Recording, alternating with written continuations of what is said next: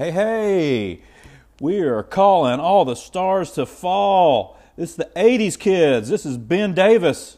I am Karthy. We are going to be ringing the bell for all to hear today. We are doing the best 80s TV theme songs episode today. Been pushing it hard all week, and we hope that some of you, well, we hope some of you saw the reels.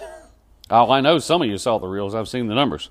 So if you enjoy the reels, remember make sure to like, subscribe, comment, etc. If there's anything we can do better, if there's anything that y'all like, tell us. We'll take care of it. No big deal. We do it out of the pleasure of our hearts. Yeah, yeah, we do that. I, I enjoy doing it. It's a lot of fun.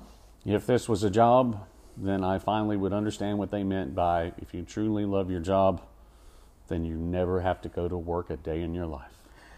Well, making the videos is fun. I meant publishing a story. I never thought in my life I'd be like, I'm doing a social media story. You're naturally good at it, so well, thank you. I like them. I all spent my entire life trying to keep my social media presence to about 25 to 30 friends. And now I'm Wow. trying the opposite. That has been true of you over the past years. Yes. Yes. no, I at one point had to have Twitter followers, so I did whatever it took. Yeah. Got over 500, and then said, "Okay, I've reached milestone. I'm done now," All right. and just let them dwindle ever since then. Don't give a crap.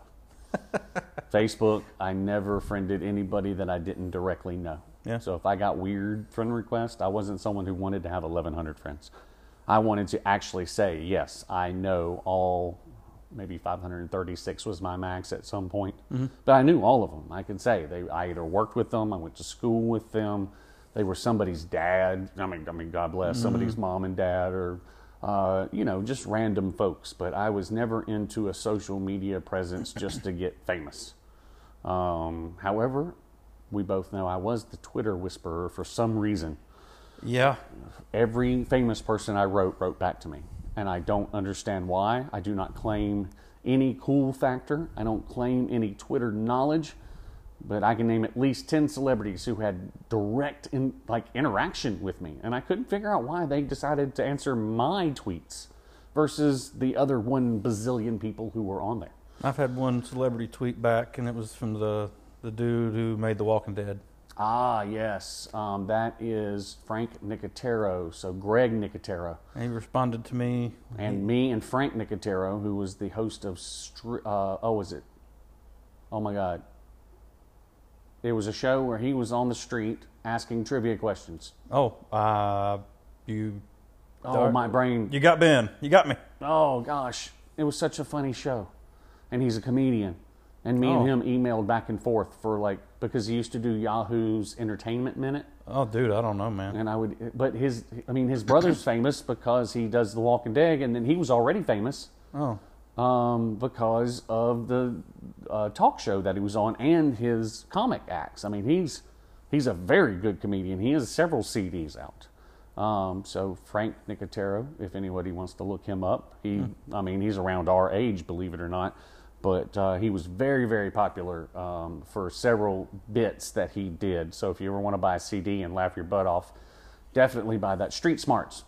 street Bam. smarts. Yes, he would go around and he would ask different questions to people, and then the two people who were um, the contestants would bet on whether they thought the person would get it right or not. Oh. And that's how you got points. Okay. And some people would amaze you and come with these answers out of their butt um, about like American history or whatever. Uh, but then sometimes like it'd be like, when's the Fourth of July? And you know, That's that's like a jaywalking from Jay Leno. Yeah, uh, I mean, he was- finds the dumbest people on like earth. find the dumbest people, and you're just like you bet your points, and you're like, oh god, he didn't get it right. But yes, so uh, not to get too much on a tangent, but again, a, a celebrity whisper. I have a whole folder in my Yahoo that is just purely Frank Nicotero. I think I'm going to have to pull in the wife here. She got a response on Instagram from John Cohen. You know this guy? I don't know him. Uh, producer for several of the uh, Illumination movies, uh, Despicable Me, Angry Birds movie. Horton Hears a Who. don't know. Alyssa Milano told me thanks for saying that she was the hottest NFL person modeling the things. Oh, Um, the guy that was the original um, dean on that Big Bang Theory. He was also in The West Wing Oh, and guy, on yeah. Sports Talk. Yes, he was the original. Uh, he was the, the White House counsel on West Wing. yes, very very good actor. Um, he made fun of me because I made a silly tweet, and Hmm. so me and him had it back and forth. Like, he, so he said something about Oriental and Asian, and I just, I mean, I'm just sitting there, literally on the commode. I hate to say it, mm-hmm. And I write Oriental things, Asian people, and he writes back, "Stupid you." And so it gets like a million likes. And I went, okay, well, you know, I've been a big fan of yours for a long time, but you go ahead and keep pretending, and I'll keep neonatal babies on their life support. Yeah. You know, because that's what I did. Yeah.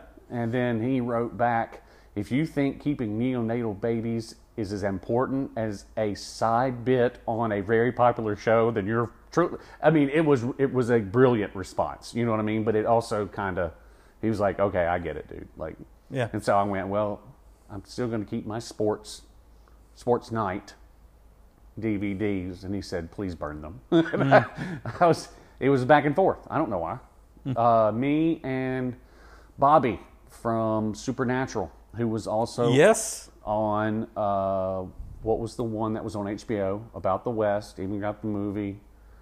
Um, Oh, Deadwood. Deadwood. He was in Deadwood as one of Yeah. the main characters too.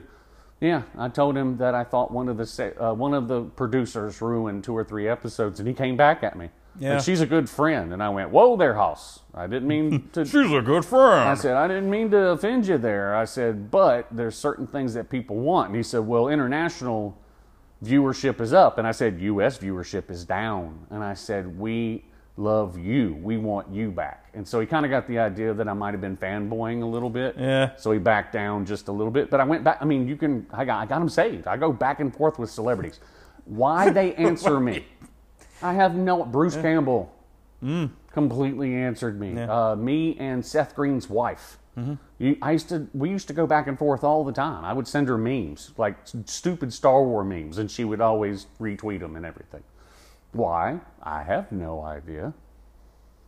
I am just, hey, I'm the Twitter whisperer. That's Yeah. all I can say. And there's another 15 example. I mean, there's 15 examples of that. I can keep going down the list of famous people for some reason answer me.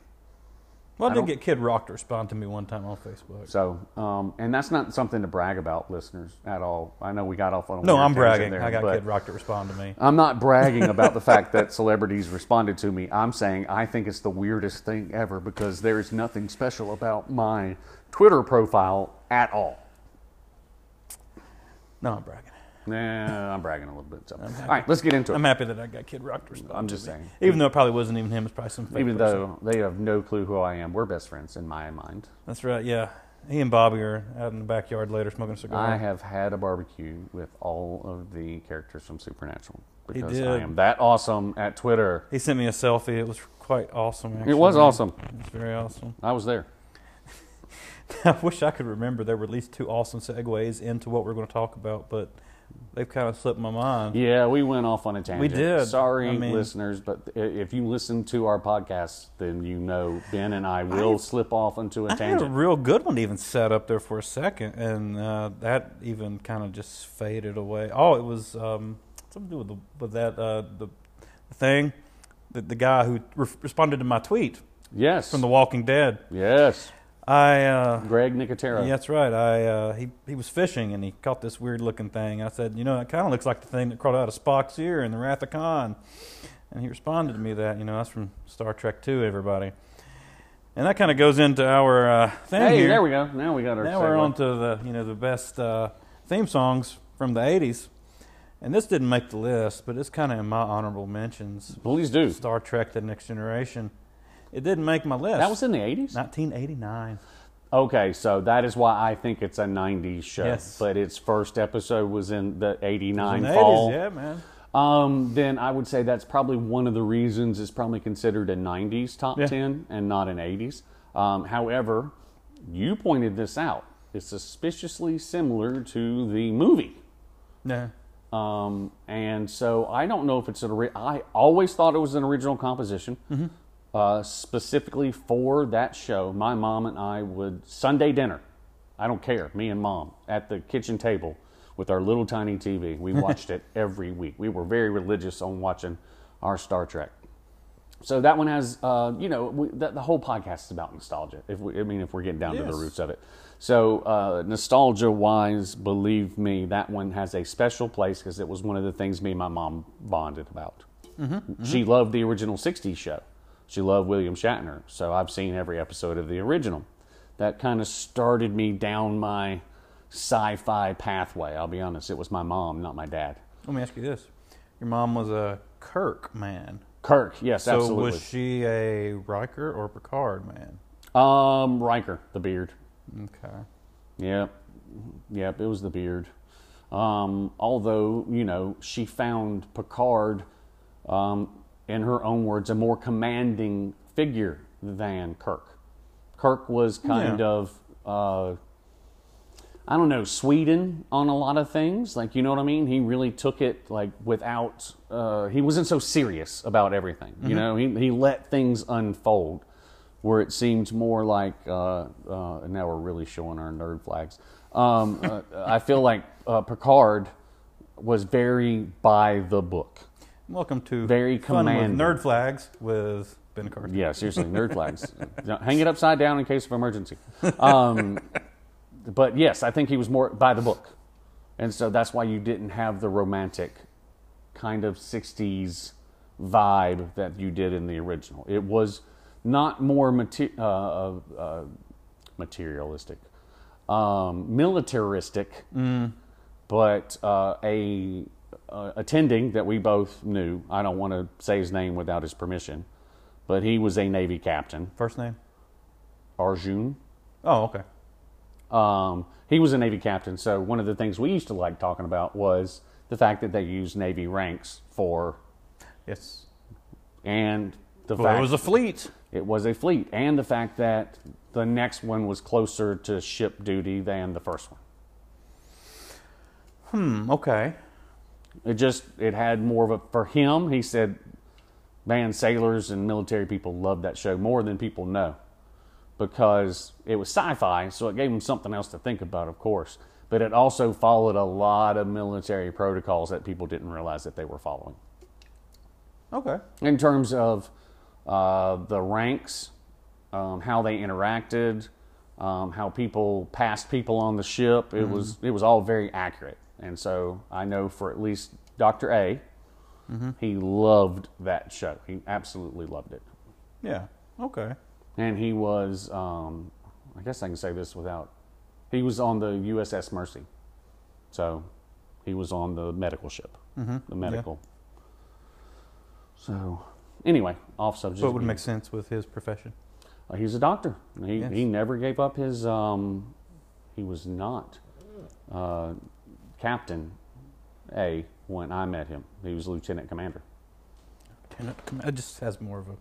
It just sounds cool when you say lieutenant commander. It just does. Well, there, or commander rather. There's Ah. lieutenant commander, then commander. Hmm. Captain's neat. Because Riker is a commander, He is. but he's the highest ranking commander. That's why he said number one. Yes. number And one. one of the episodes, God, we're going way off topic, but in one of the episodes, well, I guess we're talking about Star Trek, and honorable mention. Yeah, we are.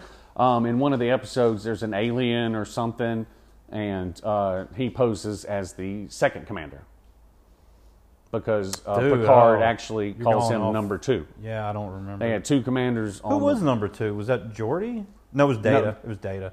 Um, technically, yes, but uh, he was a lieutenant commander for a long time before he got Yeah. promoted.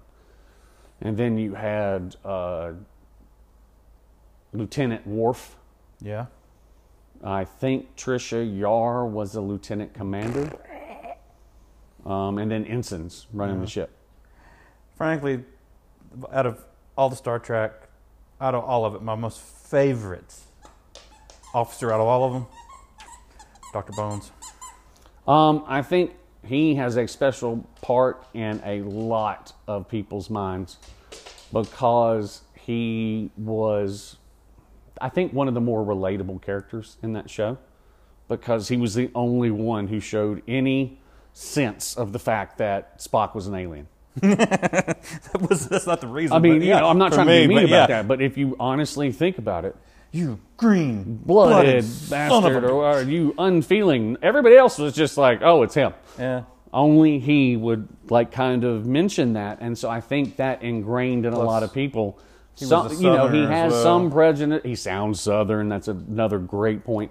Uh, you know, it's just one of those things. So, all right, um, honorable mention: Star Trek: Next Generation. We've gone enough into that. Also, real quick, Yar got fired because she posed in Playboy, which is going to come into one of our Didn't theme songs. Yes, uh, I'm definitely going to be looking that up later. yeah, man, put that one in the bank if you know what I mean. Um, She also came back on. I didn't. I didn't realize it, but there was a show called Southland. I don't know if you ever saw it. yeah, that. she came back. She was on that. Yes, I'm like, and, hey, and she's and she's made uh, appearances through different sci-fi in, a, in a lot of different ways. So- However, but yes, this will come up in one of our top tens. I promise you. once great. again.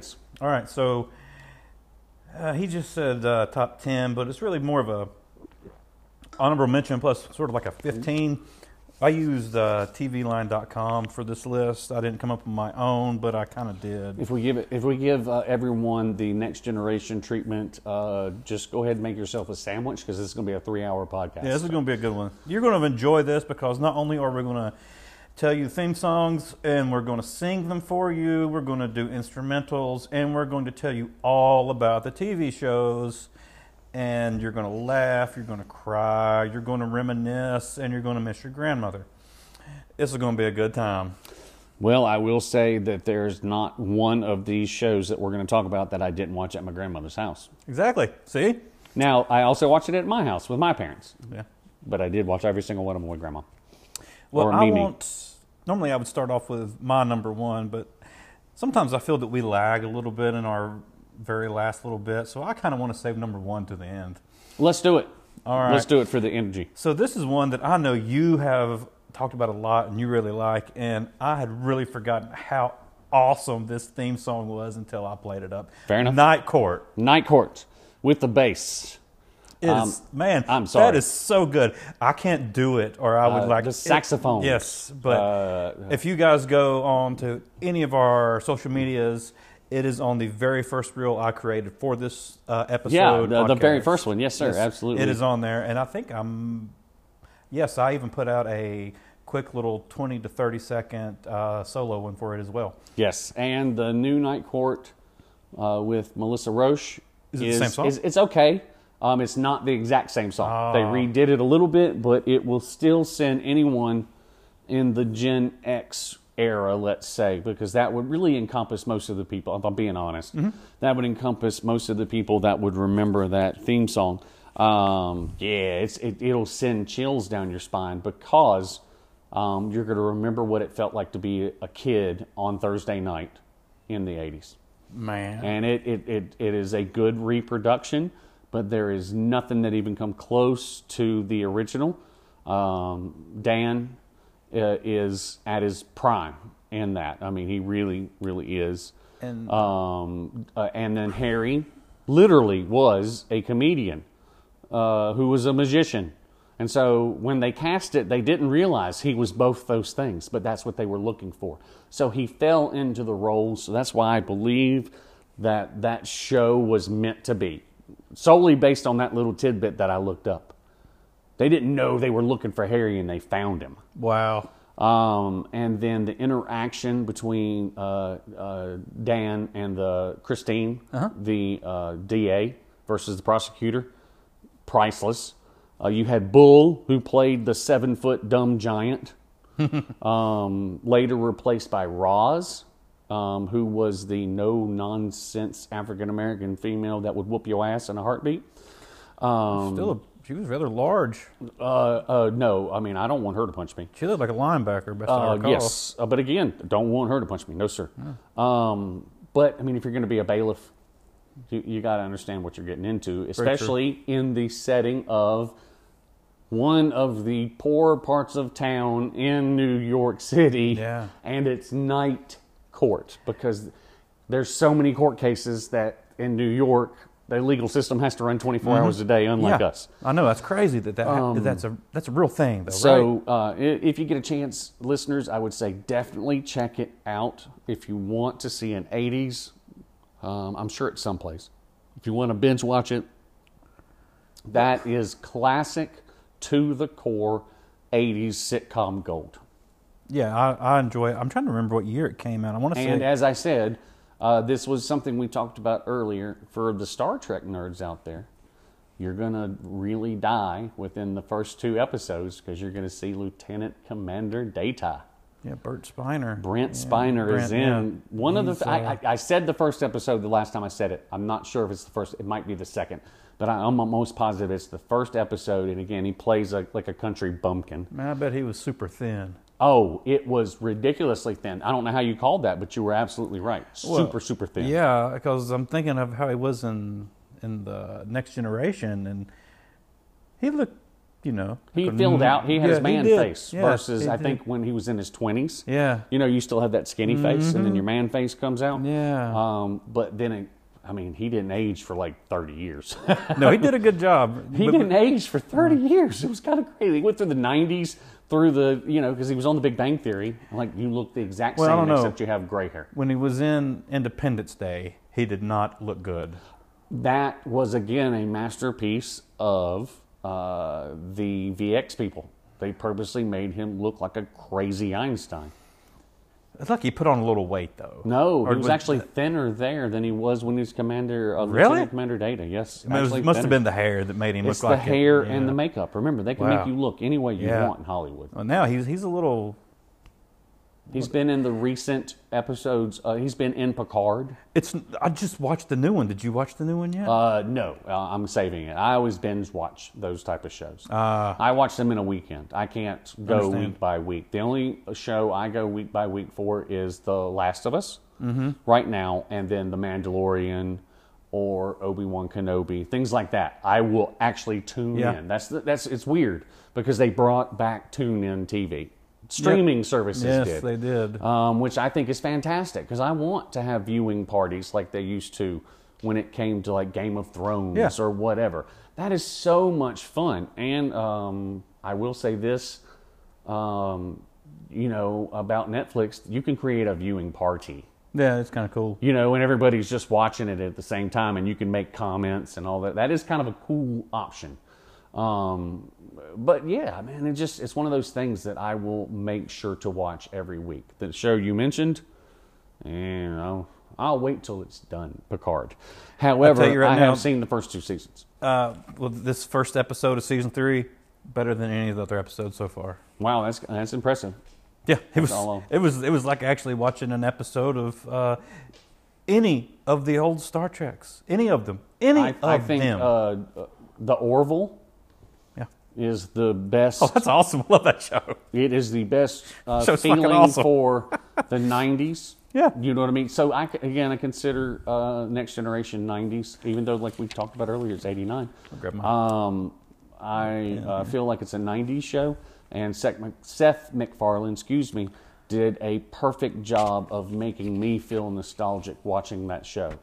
And on top of it, if you haven't watched it because it's Seth MacFarlane and you're thinking more along the lines of Family Guy or American Dad or some of the kind of more uh, out there crazy Uh-huh, things yeah. that he does, give this a chance. Yeah, you give got- it a chance because the storylines are very, very on topic in terms of they're poignant to today's, let's say, issues. They are. They are that. And on top of it, there's a lot less humor than you think there is. There is yeah. humor, but it really is uh, very well written. It's situational humor. situational humor, and it's real. It's a little bit more real than the, the Odyssey that was I don't the think next people generation. realize that before he became the comedian with all the voices, that he was originally just a nerd. Yes, he was a nerd, um, and uh, he learned how to sing. He actually had a, a natural talent, but he actually like learned under the people that taught Sinatra, and like I don't know how he did it. So um, another plug for Seth, even though I'm not getting anything out of this. If you want to hear great 50s, 60s band style music, Yeah, big band. He's good. Big band. Uh, he has an album out that is Yeah. one of the best ones that I've ever heard. So just again, give it a chance. Uh, but back to the original topic, because we went next Yeah, generation and blah blah blah, all the way from Night again. Court. Yep. Night Court, that Well, bass intro, and then the horns, one of the best ones ever. Said a little while ago that you had a tweet from Melissa Milano. Yes, she um, was in an '80s TV show, right? Uh, it was called Charmed. That was '90s. Was She- that 90s? Yeah, she played a kid. in an 80s TV and uh, the one with oh, Tony Danza. Tony Danza. Uh, Okay. Something is right. Nope, No, that is a Chachi's Who's the always right. boss? Who's the boss? that's on the list. so there is. I can say this: there is no Gen X male who watched sitcoms. Now that's a that's a certain group of people. All right, that did not have the ultimate crush on Alyssa Milano. yeah, you're right. I'm sorry. She was so pretty back then. She, She was my still, very first crush. She was my very first. It was her and, And then the and the cartoon character from Inspector Gadget. Oh well, that that, that I'm, I'm going to just drop that one, listeners.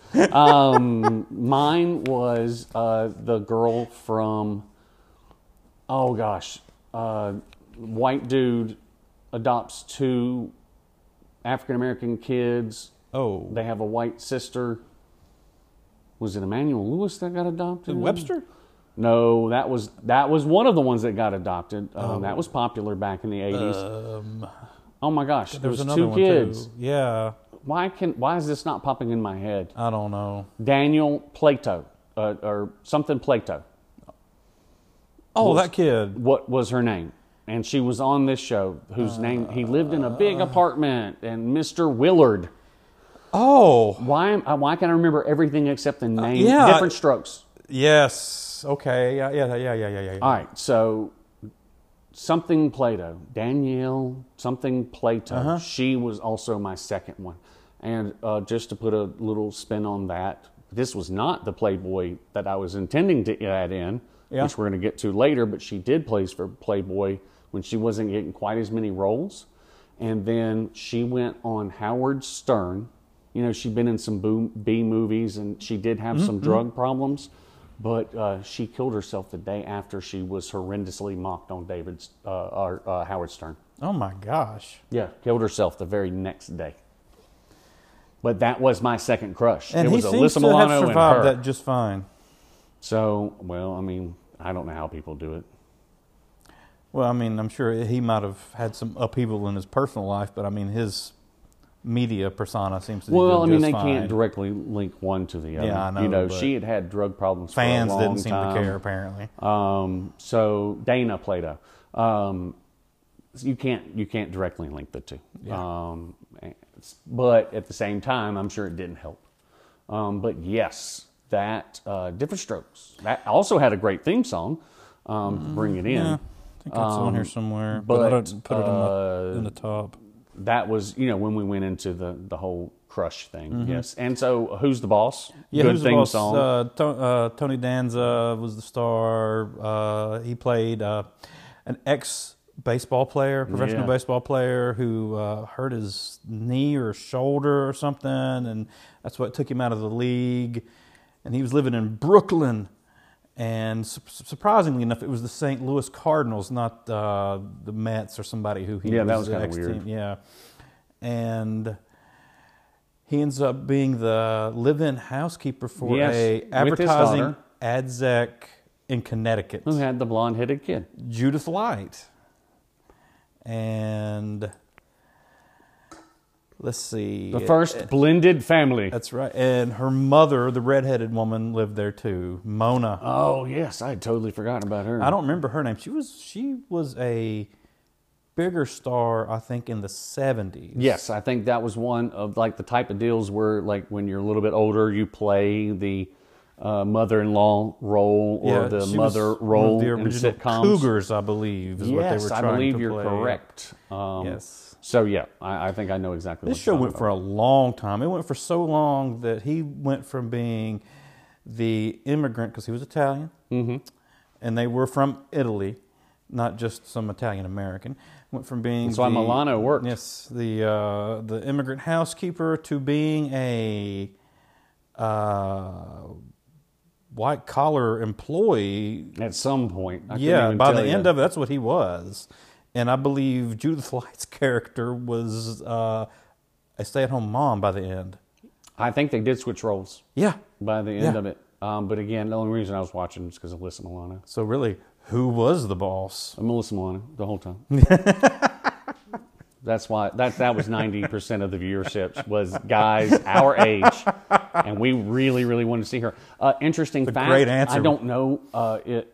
I don't know if she released an album, but I do know she performed to a sold out Tokyo Dome singing Really? when she was a teenager. Yes, I don't know if it was an album like uh, hate to uh, you know hassle the Hoff, but Yeah. I don't know if it was like him or Germany for some reason Yeah. he was platinum loving, in Germany yeah. every year. Who who knows? But I do know that Japan really loved them some Alyssa Milano when she was a teenager because a buddy of mine had a poster of her, Mm. And um, it.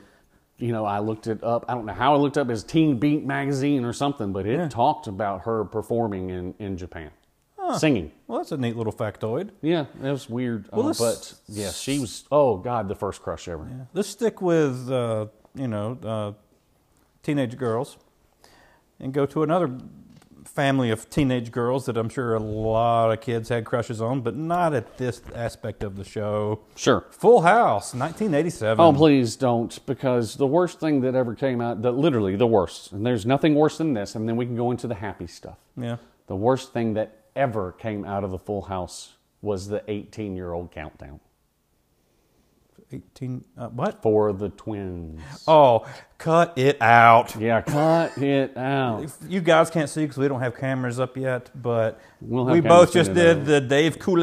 Dead Kool-Aid. Cut it Who- out. Again, random factoid. That Alyssa Milano's most popular song is a, uh, not Alyssa Milano. Let's uh, Lennon Morissette. Alanis Morissette's most popular song is about Dave Coulier. How much of a gangster is he No to joke. piss off somebody to write a song about him? All we know for 100% is that he got he got a little busy in a theater. Yeah, What? How much of a gangster is he that he got someone who was as hot as she was at that time period in her life? You know, maybe it's it's different in Canada because they just have a smaller population. So maybe if you make it in America, your famedom is a little bit bigger. Hmm. Um, I don't know. Um, I mean, but Dave Coulier was the shit in Canada. I can tell you that. Really? Oh yeah, I He do. was just a guy here. he was just a guy here, but he was the shit in Canada. I can tell you that because I've read, I saw the biography. He was like the, the, the sixth most famous person on that show. He was a comedian too, um, and uh, he was you know known as the nice guy or whatever.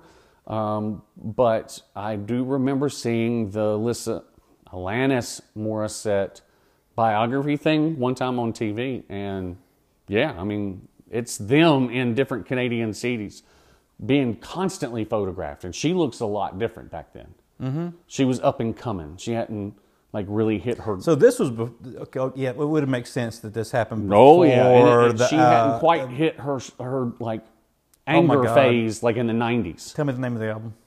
Jagged Little Pill. Thank you. Um, so she hadn't hit her rage, but then when she released that song, every woman everywhere went roar like simultaneously, Mm-hmm. and apparently she did have a beef. So not blaming her. People write about what they experience. But apparently Dave Coulier did not know that for a long time. And then when he found out, he was like, whoa, okay. Yeah, maybe I messed up. Or, I mean, he did the most polite exit of all time, if you know what I mean. Mm-hmm. So, um, let's take a short break. Oh yeah. And uh, we don't normally do breaks this early, but um, I need to get some water, some hydration. you guys won't notice. And so we will keep going through the TV shows from the 80s with our most popular theme songs. And then we'll get into each kind of sitcom as we go along. But And then also, dear listeners, rabbit holes. You're going to hear them. So, uh, uh, you know, we, we're going to branch off here. We like talking about what we like talking about. So, um, when we go down these rabbit holes, they're all they're all interconnected. Um, but yeah, When we get back, we're going to get back into theme songs. So uh, we'll be right back. Nothing for you, but a couple of minutes for us. A group of mercenaries framed for a crime they did not commit, running from the U.S. military. If you have a problem that no one else can solve, you just might get help from the A team. I mean, everybody does that. I mean, you can't. And that was not a direct quote. I, that was the best as I could do 20 years later.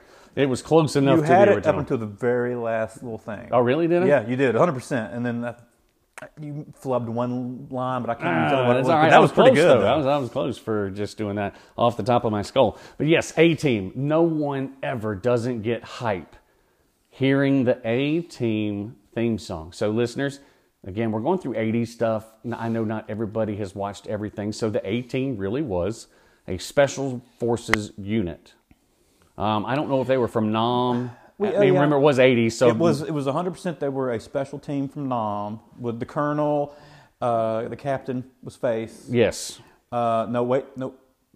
Face was a lieutenant, captain was Murdock because he flew the helicopter. You, well, I mean, that would be reverse in terms of rank. So was Murdock ranked higher than He Face? was. And then B.A. Baracus Was sergeant. Sergeant B.A. Baracus. sergeant. Sergeant Badass. So if anybody doesn't know who that was, that is Mr. T. And he was one of the most influential African American people in a in a period of time during Actually, the 80s. I would say that say dude had a cartoon. people, people, not not African American, not black people. Okay, I'll give it to you because sort of like Hulk Hogan. If you say he was the most influential wrestler, that does take away from the fact that he did something similar to Mr. T.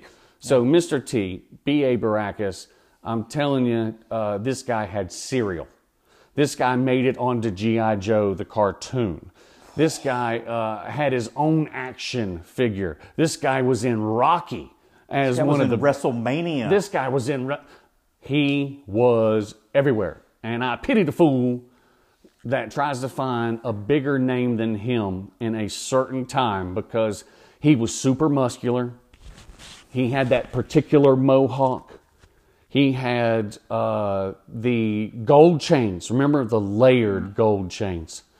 and that dude was always positive. He never had, he was like Hulk Hogan. He never had a negative message. He always came with a positive message for kids and for people. He always fought for what was right. He was never the bad guy. You know, if you see him today, I can't remember if it's the mohawk that's gone or the gold chains that's gone. One of the two things of his shtick is gone. Um, I have seen two interviews, let's say, in the last 10 years, and it was different both times. okay. Because one time he was bald, but he had the chains. And one time he had a couple of chains, not the layered, Yeah. but then he had the mohawk back, but it wasn't looking great. You know what I mean? Alrighty. Um, I but saw yes, him on Howard Stern, yes, and Howard Stern was, you know, breaking his balls. Sure. And all of a sudden, you know, Mr. T just turns it on like he does on the A Team. Like he does on the out of nowhere. He's just the friendly guy, and I'll say, I, I, I pity the fool. I pity the fool. and all of a sudden, he wasn't saying I pity the fool. He was looking at Howard like, I'm gonna rip your face off, buddy. yep, and because he was a very large man. He's big. He was like 6'2". He was 6'2", 230. 6'1", 230, 240, but unlike my 230, 240, it was all muscle. Yeah, I remember hearing Sylvester Stallone say that when they did Rocky Three, which was 19, 1983, 84. Don't remember that one. Was right that that was after Ivan? It was before. Yeah, it was before because uh, Ivan was 84. You're right. Which, okay, 84, so 85. here's the weird thing. We mentioned Hogan, and he was also in a Rocky movie. Was the same one. 80. It was Rocky Three. oh, okay, I got you. So Ivan Drago was after that. Yep. Okay, gotcha. Because I know Mr. T was in one, and I know Hulk Hogan was even one because I've Yeah, seen brother. a documentary where they actually had Rocky put on a like they filmed it with him on a stand. Uh huh. But they went back and looked at the footage and they actually reshot it with him not on the stand and they loved it better because it showed how much bigger Hulk Hogan was than Rocky. Wow. So they decided that was more imposing. It's actually Thunder Lips. Oh, excuse me. You're absolutely right. Thunder lips. Um, but they thought it was more imposing, so they kept the other shot in. Yeah. So I think a little interesting But tidbit. What I was circling to there in a big way was um, while they were filming Rocky, which uh, Mr. T played Clubber Lang, the bad guy in that Clubber film, Lang.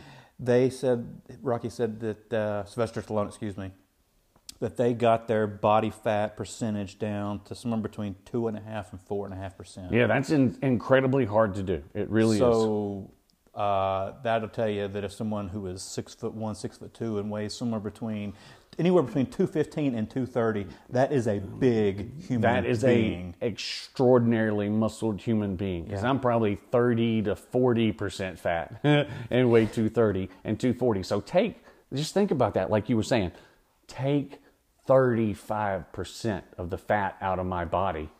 I'm I'm gonna be honest with you. I probably weigh 185, 190.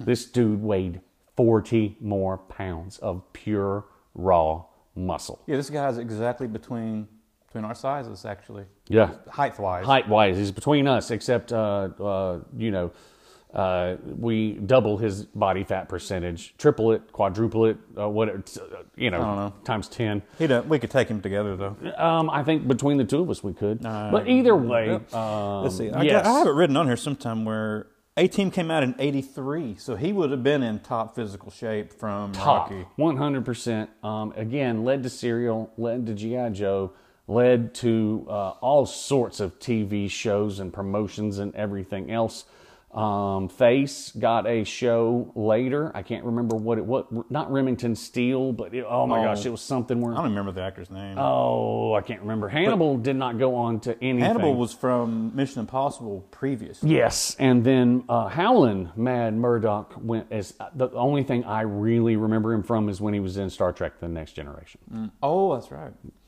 I forgot. A Team did not last long. It was only about five seasons. Uh, yeah, but everybody loved it though. That's right. That it's black van with the red stripe, and they Uh-huh. always again. Jacked up in the back just a little. I I say this often. They MacGyvered things.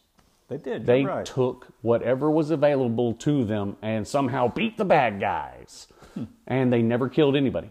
So uh, that was one of those No, tame really tied 'em 70s shows. stuff, They didn't, or 80s shows. They did not kill anybody. Who's next? Uh, let's roll. I'm, you know, like I said, I'm kind of shuffling up the list as we go. I don't want to really go into an order. This is kind of like one of those things you click on for Facebook. Oh, here, show me the top 20, and it, you know, only shows you about four of them. Sure. So we're going to go out of order. Let, oh, this is, I said you're going to miss your grandma. Yeah. This is one most people probably watched with their grandmother.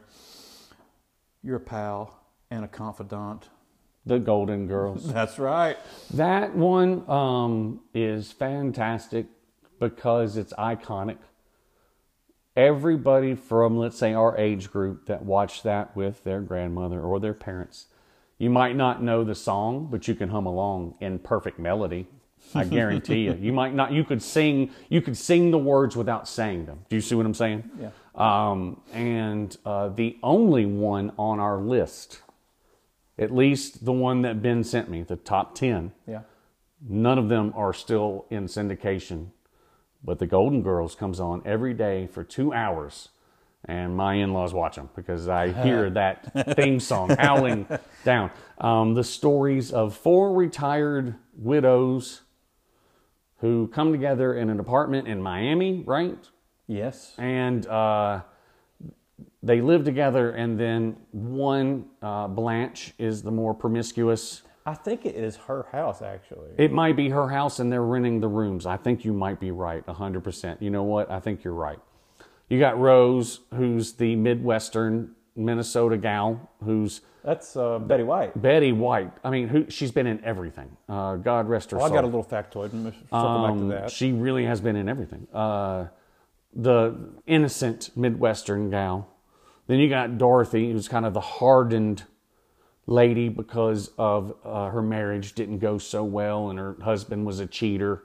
And then, you, you know, the cynical mom who grew up in uh, Italy, in Sicily, of all places. yes. Um, so. Who uh, actually was not the oldest character out of all of them. Yes, no kidding. That was kind of funny. Um, so yes, Blanche, Dorothy, um, you know, and Sophia Rose, uh, fantastic combination. Their chemistry was undeniable, even though things have come out later that said there was some stuff behind the scenes. We're not going to go into that, of course. Um, but uh, I mean, a long-running show, and it actually uh, uh, had a spinoff because of how popular it was. Yeah, what was that called? Something Dixie Acres or Um, was it who was the character? I don't remember his name. He sounded a lot like Dick Van Dyke, but wasn't. Um, Oh, yeah. and he was the doctor neighbor. yeah. and that's right. remember Rufus, the big Saint Bernard. His daughter was there. There was the cheesy womaniner. Oh, we're thinking of uh, Evening Shade. No, it was a comedy. Yeah. It was a comedy that literally came right after the Golden Girls. Oh, well, the Golden Girls actually they actually uh, uh, Blanche, uh, I just named all. Rose, and somebody else Sophia. maybe. Yeah, they're the ones that opened like a hotel. Oh, I don't remember, that? at all. Yeah, they did, and Don Cheadle's character worked with them. No way. Yes, I don't have any memory of that one at all. season, and there's a big thing. It's gone around on social media all the time where uh, Blanche's character had was dressed out like in this uh, like Southern Belle, uh, like right out of Gone with the Wind outfit. Yeah. and had like a huge Confederate flag out in the middle of the lobby. Oh, I remember that one. And uh, there is a similar episode in the Golden Girls. Just so you know, that's where they stole that from. Big thing. I mean, I was like, Don Cheadle did a great job of acting in that, and it really, it's very poignant, and it does a great job to lots of lost Southerners who really don't understand. Uh, yeah, the whole lost Southerner thing to me is is BS. I'm just going to be honest with you. Um, you can have Southern pride in terms of Southern morals, Southern values. Um, you know, uh, earning a living off the land, possibly hunting, possibly fishing. Um, you don't live in a city, so you you have a three wheeler, four wheeler. You go fishing. Like I said, you eat deer meat. Like uh, I mean, there's a lot of people who have never eaten venison in their entire lives um, unless it was prepared kind of fancily. But there's a lot of Southern folks who don't necessarily identify with that particular past. Now, would I be lying if there wasn't a giant number of folks down here where we live that definitely identify with that Dixie South? I would be lying to you. I mean, there are the Sons of the Confederate and all that other stuff down here. However, um, I would say they're they're they're very rapidly growing in the minority because, again, I think, um, at least in my opinion, from what I see, uh, North Carolina especially is becoming a very diverse state. Let's say compared to South Carolina. Well, that's comparing. Uh, we need to d- divert from this. Well, I was just going to say, uh, I'm not bringing Before- anything I'm going up. to put my foot in my mouth. Oh, well, then let's not do that then. Um, you know, uh, we were talking about Don Cheadle and Blanche and her doing her thing. So let's go to. Mine's more of a statism than a, anything else. But I just Oh, yeah. want to do I'm that. more of a peopleism. So Yes. uh, what's next on our list? Yeah, I just don't want to insult someone's state too badly. Well, no, I mean, I'm going to say South Carolina. I go there all the time for work, and I'm sorry. Uh, there are, uh, you know, there's much more diversity. Maybe we're lucky because Winston-Salem and Greensboro. Greensboro is the center of the civil rights movement. Yeah, it is. So you're going to see more African American folks than you would see in, let's say, rural Alabama or, uh, you know, some other place. You know what I mean? Uh, I didn't know That's Detro- weird because you, but I didn't know Detroit was 75% black. two sides of rural Alabama. You Oh, that this is one true. side. This one's white. This side over here, they're, they're all black. Uh, yeah. They don't commingle. Georgia used to be like that. I grew up there. I remember. Yeah. You know, you uh, as kids, you would either go to the rec or go to the Y, and it and based on your color is where you went. And that is sad that I grew up in a time And I can that. take you five minutes from here to where it's still like that. Yeah, I know it's still like that, but but me and you don't have to be like that. No, you know I have no desire to be like that, and but there still is the lost South. Oh, we can. I know these people. Oh, I mean, by lost South, I mean they're just more of a minority now than they ever oh, have. Oh been, yeah, I totally ever. agree. That that was more of my statement is that um, you know, uh, I know a lot more. life, let's say put it this way. I know a lot more black folks that would be more tolerant of walking in and seeing a rebel flag and the guy going, "Oh, I'm sorry." It's from Dukes of Hazzard. It's just Mm. I was raised in Georgia. It, I really don't mean it to be racist. Mm-hmm. I can see a lot more black folks being like, "Hey, it's not my favorite thing, but if you tell me this is what it means, then I'm going to be cool with you." Versus white folks walking in and seeing like a Farrakhan poster, especially Jewish folks like me. Um, you know what I mean? Like Mm-hmm. Yeah. uh, they hit on it in uh, that movie we Yeah, just talked people, about. yeah. yeah. I remember what Farrakhan said about the Jewish folks. Yeah, you know what I mean.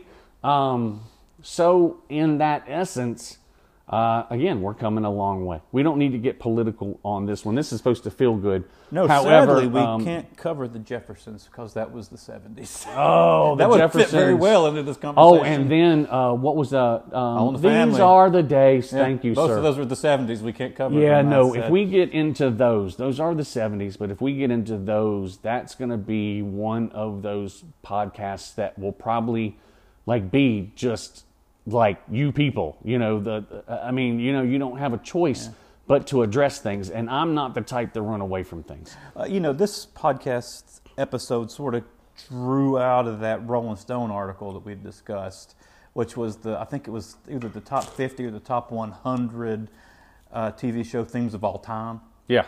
And uh, All in the Family and Good Times were not good. I mean, the Jeffersons were both in the top 15 for sure. Sure. But I would say, uh, listeners, as we go along, you're going to notice a theme coming up because of all the top TV theme songs in the top 10, I would say 60% or 70% are African American based TV shows. Um, and not only that, there are ones, um, even where if it is two white lead artist, an African American sang the song. Uh, so, uh, Moonlighting, I'm going to go ahead and bring it up. That, w- that went to number one Let's talk about it. on the contemporary. Number one, a theme song went to number one on the R&B contemporary list. The Billboard. That was that show with Bruce Willis and Bruce Cybill Willis Shepherd, and- Shepherd, right? Cybill Shepherd. Yeah. She had not done anything in a while. Bruce Willis was up and coming. Um, basic plot of the show is that Cybill Shepherd was a model. She had lost a lot of money. She had had money uh, taken from her from somebody, like somebody she trusted. But she had invested in businesses, and one of them was a detective business that was kind of like a tax shelter. And so she hired a guy and paid him, and he had no problems taking the money. Yeah. But then when financial trouble came, Bruce Willis's character said, "Okay, let's make 50-50. And let's make the I'll actually work now." Okay. And so it went from Blue Moon. I, how, I mean, how can you forget that? Blue Moon something to Blue Moon Investigators okay. versus Blue Moon something. It, they changed the name, and that's when they started taking cases together. And the dichotomy between the two of them, the sexual tension between the two of them, that's what made that show great. And of course, it's early Bruce Willis. I mean, come on, he was at his best back then. Cybill Shepherd hadn't done anything for a couple of years, but this brought her back forefront. And if you listen to the theme song, it is an R&B song. Um, the difference, I'm going to go ahead and, well, I'm going to point it out. I was going to point it out at the end, but I'm going to go ahead and point it out. The difference between theme songs today and theme songs in the 80s were theme songs in the 80s were songs. Thank You for Being a Friend is a song. Yeah. The writer of the song had it on his third album. It was remade and shortened with a female lead, and he thought it was a toss away, but he made millions of dollars off of it. Um, Moonlighting, as we're talking, number one on the contemporary R&B charts. Um, a lot of the songs we're about to talk about, I don't want to ruin stuff, but we did already talk about 80s movies. Yeah. 80s movies had number one songs on the radio. Oh yeah. So the difference now, and I can only think of one contemporary show that breaks the mold, and that is The Big Bang Theory. I was going to say that. Yeah. And with, there is a tie in with one of our top shows with The Big Bang Theory. We'll get there. But that one was done by a famous band. Mm-hmm. So why did we go from not? I mean, not having like. I mean, it was just like a short clip. Um, I think anyone who was in college in the '90s remembers how uh, TNT would show uh, Law and Order over and over and over again. Yeah. And that's what you did between classes. You know, Mm-hmm. you watched. Law- That theme song is iconic for the '90s dun, dun, dun. Yeah. but it's a instrumental and it was done by somebody famous. Um, but, But- but think about 90s just real quick. The- can you name any Friends. friends was not an original song. They wrote it for the thing. There's no long version of that. Although i will say That that is, is- a great one. So that's pretty long, although uh, it's not an original like went to the top it didn't get on the charts it didn't. Nope. Rembrandt's version of that, that didn't. Nope, I did that was. not. I did not realize that they wrote that for that. name any I mean i'm just giving you a chance i know this is on the spot but any I don't know. I'm not prepared. There's not many. 90s had them. 2000s, you can just go ahead and forget about it. 215, 220. Think about think about the theme songs that are on right now. Are there theme songs more than just little musical intros? Oh, the song for the Gilmore Girls may not have been written that was for a- that show. okay. I'll give you that one. Um, Supernatural is known for not having an intro thing. Yeah. but they are known for playing uh, "Carry Kan- On My Wayward Kansas, Son" yeah. by Kansas. So yeah, I'll give you huge props because that's one of Kansas's Mm-hmm. best songs ever. Yeah. Um, but think about these others. I mean, they really don't have uh, "How I Met Your Mother" did, but it was just a little blurb. Mm-hmm. Um, Seinfeld, instrumental, one of the most iconic though, but no, but short, short and to the point.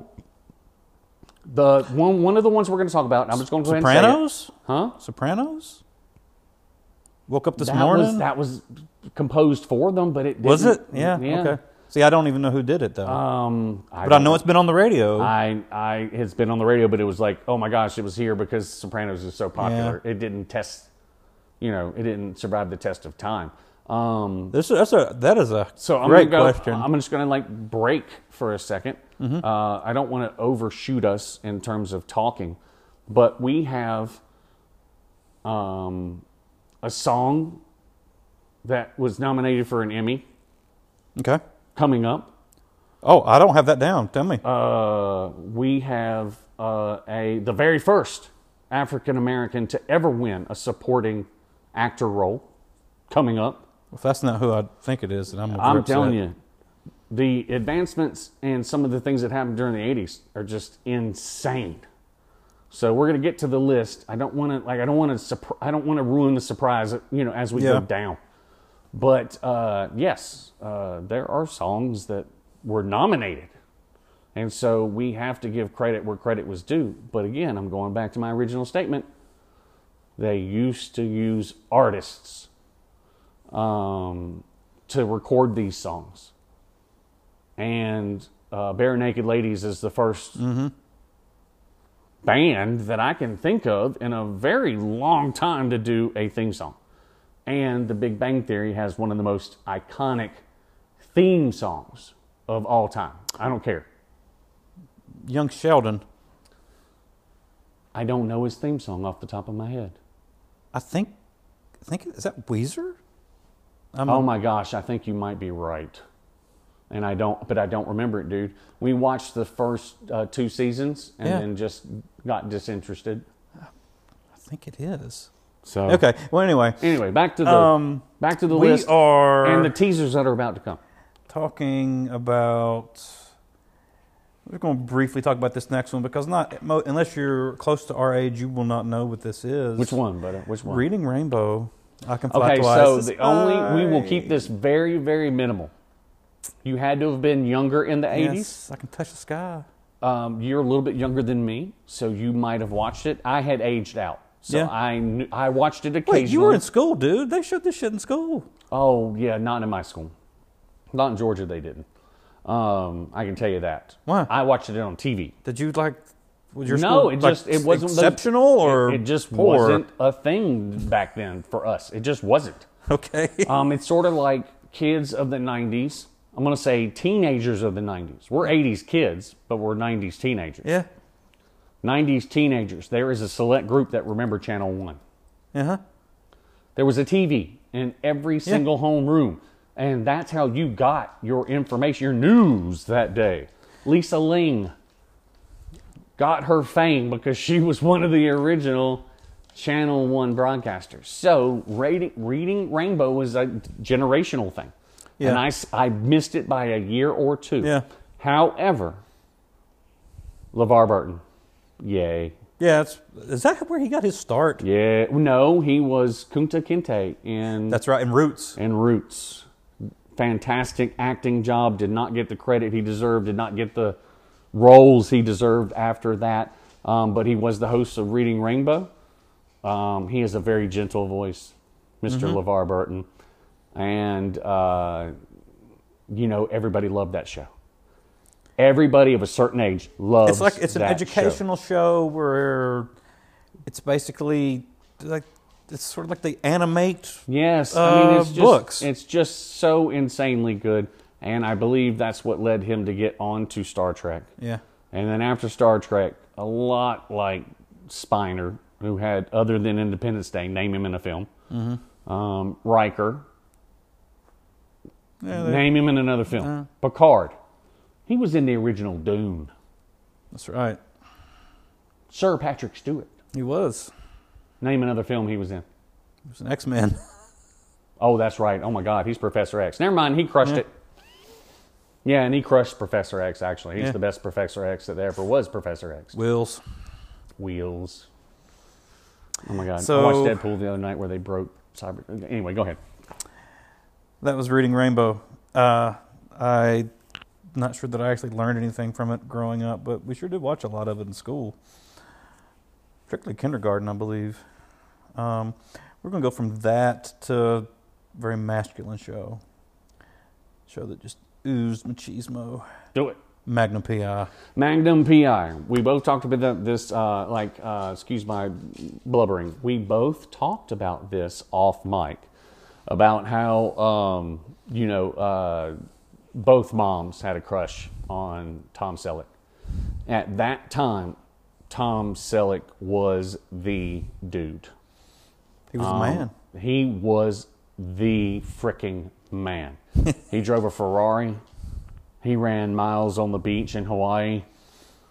He looked great coming out of the water, and he solved crimes. Yeah. And he was rich because he could afford a butler that could, you know, help him out. Yeah. It was like an ex MI5 guy or something. I never could figure that one out.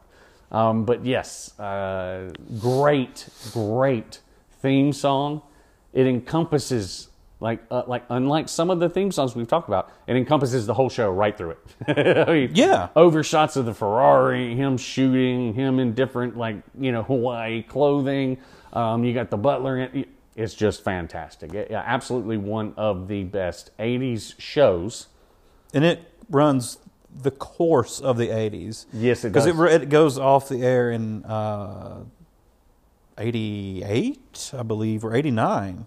I was thinking '89. I could have been Yeah. wrong though. So I could have been basically, either way, if it's 88, I mean, it, that's when the 80s are basically That's a long up. run for a show. Yeah, I mean, that's and it was because he was a heartthrob. And then the dude reinvents himself on Friends, That's right. and then the dude reinvents himself on the military show, or the The crime police show. show. yeah. Well, the, um, He is a genius, and he keeps rocking the mustache each time. he does. It went for. It went one season longer than it anticipated. They were Really? supposed to end it, and the last episode was called Limbo. It was, excuse me, the last supposed episode. It was supposed to be the last episode. Mm-hmm. and Magnum gets shot in a shootout in a warehouse, and he's in the hospital. No, he's not in the hospital yet. He's laying out in the middle of this warehouse, bleeding out, and in his mind, he's sort of like in limbo. You know, he's kind of Do fading they off. end it that way? That's the way it was supposed to end. Oh, and the like very a la- Dallas or something. and the very last scene is him walking off through the clouds into the blue sky, and that's how it's going to end with Magnum dying and going to heaven. oh, But I it don't didn't- Remember, I don't remember it because See, I didn't watch it. It was me and mom Well- watching it. You know when it was. So was- that's a that terrible ended up ending. being a cliffhanger, and going into the next season, where it turns out that it opens up with Magnum in a hospital bed fighting for his life, mm-hmm. and now it goes into his brain where he is fighting and he's dreaming the entire thing, and he's dreaming he's in limbo, and so he dreams an entire episode about reliving that shooting and all this other bunch of That bullshit. sounds that sounds eerily close to Dallas. it's really bad. Who shot Jr. And but he does come out at the at the end of the episode. But so but he the entire time he's dreaming about reliving this shooting and getting shot and being semi dead. Okay. He's not really healthy. You know, that's which is weird to me. Bad ending. Great theme song. What's next? That's what I think about that. Do you know how Magnum P ended in the long run, though? I, I, at this point, I don't care. I hate to say that. He re-upped the but Navy. you just Dallas to me. He re-upped in the Navy. No way. Yeah, he did. He re-upped on the very last Oh, my- episode. Okay, that's He was 40 years old. Yeah, that's He way re-upped past. as a commander. Nah, that's yeah, Re-ups okay. as Commander Magnum, and he had uh, found his long-lost daughter. Mm. So there he is. He's re-upped. Oh, and uh, TC re-upped as an officer as well. So T and TC back in it after Nam. Yeah, this is making me angry, just like the Seinfeld ending. Yeah. Oh yeah, it was it was awful. It was awful. It They, they awful. ruined Magnum. Had a great song. Had a great theme song. Had a- That's what we're talking about, though. Had a really good car. Really good car. One of the best cars, Far- I think. Oh, I mean, come on. Other than uh, Miami Vice, Yeah, yeah. I'd say, at the time, let's this say, is, I'd say it's one of the top five TV sports cars of all time. Um, is Knight Rider on this list? Not on the. I don't have it. I didn't put it down for theme. I think that's an songs. '80s song, and how the It is. Knight Rider theme song could not be on this list is insane to me. No, it's on the list. I didn't sprout it down as one of my fifteen though. Ah, gotcha. Okay, well, there you go. Another you think it's one of the top five sports cars? Oh yeah, absolutely. KITT, awesome. If you take the the intelligence out of that car, it's just a Still a gorgeous, still a gorgeous, gorgeous car. Yeah. Okay. It was a Trans Am. It was It's fantastic. the '80s Trans Am. Yeah, they with go the about with the- 95. I'm talking about the gold wing Trans Am. That was a special edition. okay. All right, buddy. It was. I- I- I Lee understand. our buddy, had one remade. I know how much it cost to remake it. I understand Those things that. would fly. Um, we're going to go from that over to. Oh, let's go to one of your favorite shows. Let's go to Cheers. Cheers. Oh Everybody knows your name. Number one, I have this on my playlist. I downloaded the song. So uh, when I play random, like once every couple of months, the Cheers theme song comes on, and I play it through its entirety. Yeah. It is a feel good song. Um, if you watched NBC in the 80s, it's ingrained in your head. Uh, the characters are ingrained in your head. Um, Ted Danson,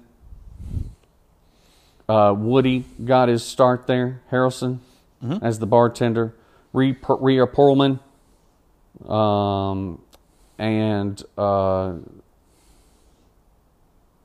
my gosh, Norm and Cliff. I see Cliffs is the dude from all the toy, not the Toy Story, Yes. but all the Pixar movies together. Uh, Toy Story. You're right. yeah, but he's in all the Pixar movies He as well. is the um, he's in a, almost all of them, Yeah. but he's the pig. Yes. Um, and then also Frasier Crane, Oh, yes. Uh, Kelsey Grammer. Kelsey Grammer. That was that's how Frasier came about. Um, you had the original blonde, whose name is escaping me for some reason. Her name was Diane. On Character show. name was Diane. Can't remember the actor. But then you had Kirstie Alley. Yeah. That's where she rose to fame. Was that she was in the back end of Cheers and then got another sitcom? Wasn't she Christine? I think maybe it was Christine. If Yeah. I'm, yeah, I don't think they went too far. Um, but yeah, uh, uh, so for listeners who don't know, it's literally a one, almost a three set shot. There's really almost, almost really only one shot if you think about it. Pretty much. which is the bar. Yeah. and then sometimes you're in uh, an The office, back office. or you're in the back office. That's it. Yeah. Um, you know, uh, double camera, single camera sitcom. That's it. Uh, and one of the funniest shows you will ever see on TV. Um, lot like Seinfeld in the fact that they just dealt with everyday topics. You know, like the guy paying his bar tab. You know, I, I didn't even know such things existed, but back in the day, you just say, put it on my tab, and you settled with the bar every month. I'm glad that doesn't happen to me because my wife would kill me. I'd like to pay as I go along. Um, but, you know, with Norm paying that beer tab, with Cliff being the know it all. Um, well, you know, Normie. and then him telling some weird story. With uh, Woody Harrelson playing the doofus from the Midwest who thought everybody was super nice and now he's in Boston figuring it out. Um, one of the most fantastic shows that's ever been recorded. It was on for as long as it was for a reason. Um, and I think they went out with a high note. Let's let's leave it at that. Yeah, it went from the early '80s into the '90s. Yes, it, it was like I, mean, I want to say almost like it was a ten year show, nine or ten year show. Yeah. So one thousand percent listeners, cheers, watch it. Yeah. It's worth it. good. It's there's some 80s comedy in there, but this show transcends time. Sort of like Seinfeld. There are some dated materials, but in the end, it's about everyday occurrences so that anyone can kind of relate. How crazy stuff can happen to you during the day, and if someone was technically filming you, it would be a sitcom. Yeah, that's basically what it is. It's, it's one of the strangest workplace comedies you can think of because Yes, the bar is it the workplace. technically was a workplace comedy set in a bar. Yeah, no, that's fantastic, uh, hundred percent. Because if you think about it, um, there was another show that didn't have a great theme song, but do you remember Alice? I remember the name. Worked in I the diner Remember where it is, but with I don't think I and watched her it famous line was much. "Kiss my Kiss grits." my grits. Yeah, Wasn't super popular outside of the southeast, yeah. but again, one or two camera show. That's what's her name from Mama's Family. Yep. Yeah, So again, just to give that comparison, didn't have to have a whole lot of different camera angles and a different lot of sets to make a show hilarious back in the day. It was all about character interaction. mm-hmm. Oh yeah. But anyway, Um, cheers, awesome. Oh well, we were just talking about making things simple, and we're going to take that and roll it into something that is so driven by a formula that NBC canned it, hammed it, and did it to death. Let's, let, let's hear it. Saved by the bell. Saved by the Bell. Okay, so that one obviously is also going to have a special place because it wasn't a nighttime soap opera. It was a Saturday morning Saturday soap morning. opera. Now, hang on. However, it had viewership that rivaled some of the nighttime shows. Let me interject before you go on. Earlier, we were talking about next week's podcast, Yeah. And we said you get up and you got like four hours to do this, Best and at time to- eleven o'clock, I am, adult programming starts. I am so sorry for anyone. This show that comes on at eleven a.m. on Saturday mornings. I am so sorry for anyone that didn't get to experience Saturday morning cartoons. It was a fantastic time to be a child because they came out with catalogs to show you the toys that you could ask for for Christmas or buy in the future.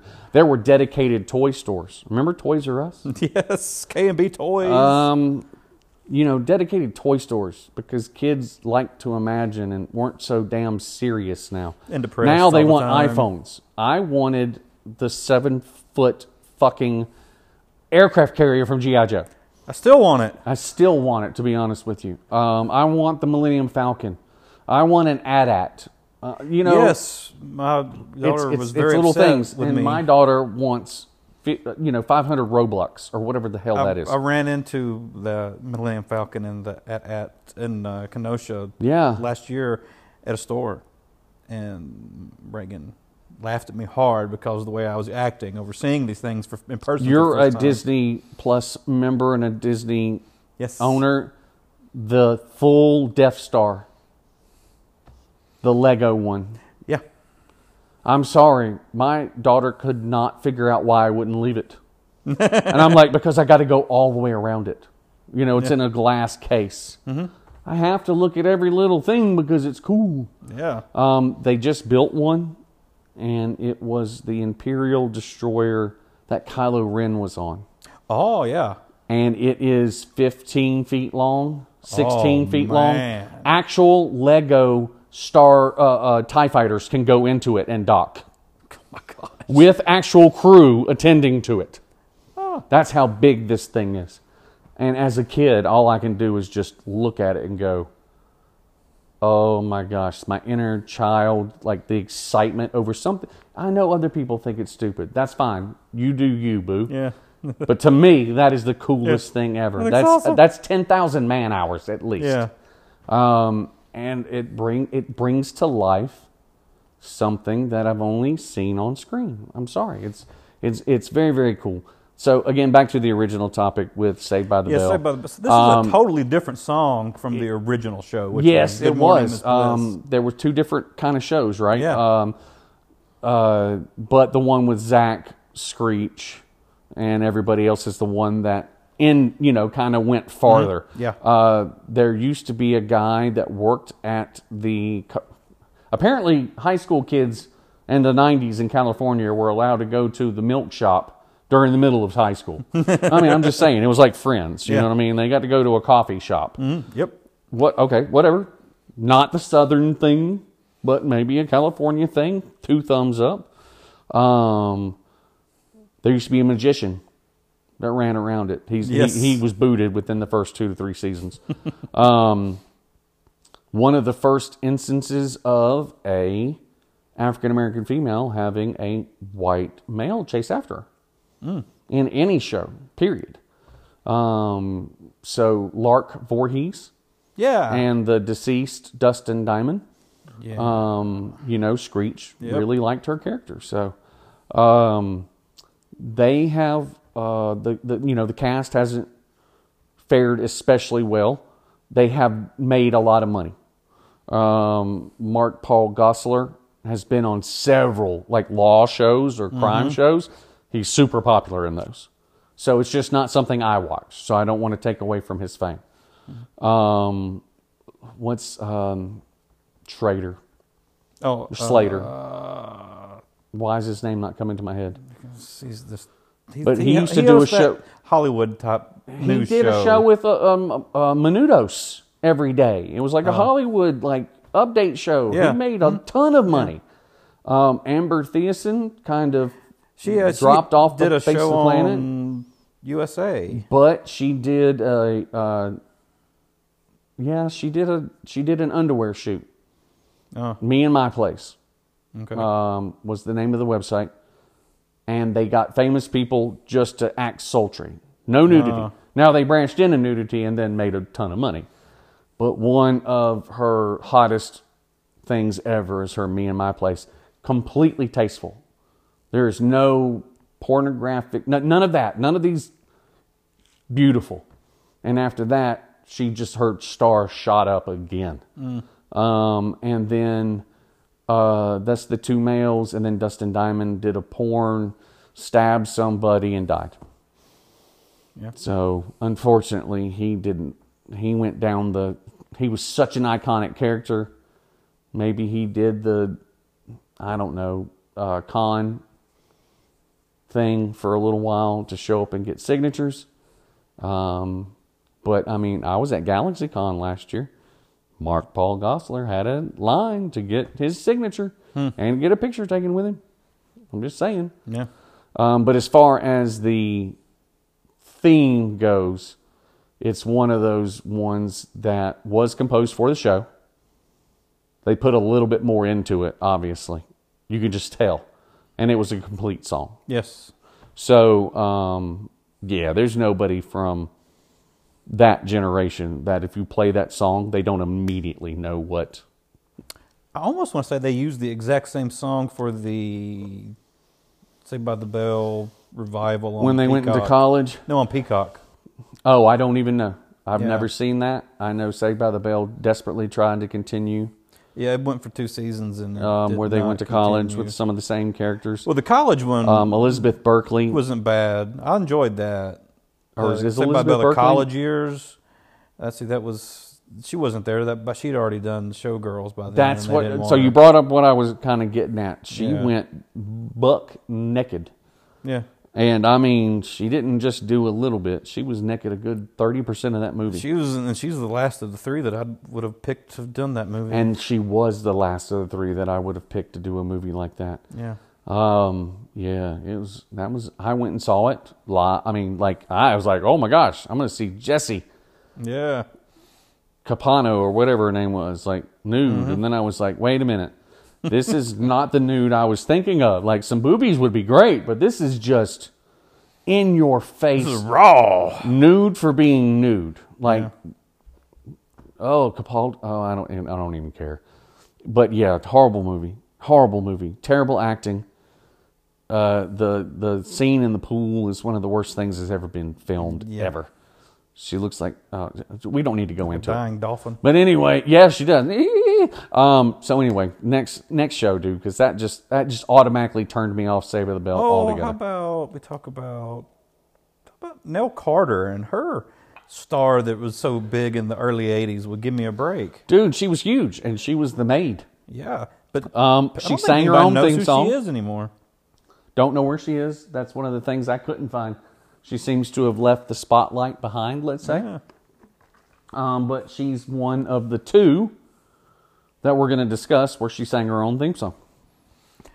But I don't think if you mention her name, anybody today would be like, I would have know a hard that is." time finding anyone ten years younger than us. Yeah, So we're talking, let's say, we split the difference 45. Ask any 35 year old who Nell Carter is, and it's unfortunate. I don't think that they know who she would be. yep. Because she was a superb singer and she was a superb actress. I don't know what happened to her after her, her show. So that's where I'm going to stop right there. Yeah, I, I remember watching this show. Absolutely. much, uh, The woman in charge. All the Don't mess with her, but she always. My wife didn't know it, and I'm like, you don't remember that? I watched that in Night Court all the time growing up. Well, one theme song I don't know that's on this list, recorded by a very famous person, The Cosby Show. yes, not on here. Bobby McFerrin Mm-hmm. recorded that for him. There were a few iterations of the Cosby Show theme song, though. He recorded all of them. Even the the very first one, though, was just instrumental.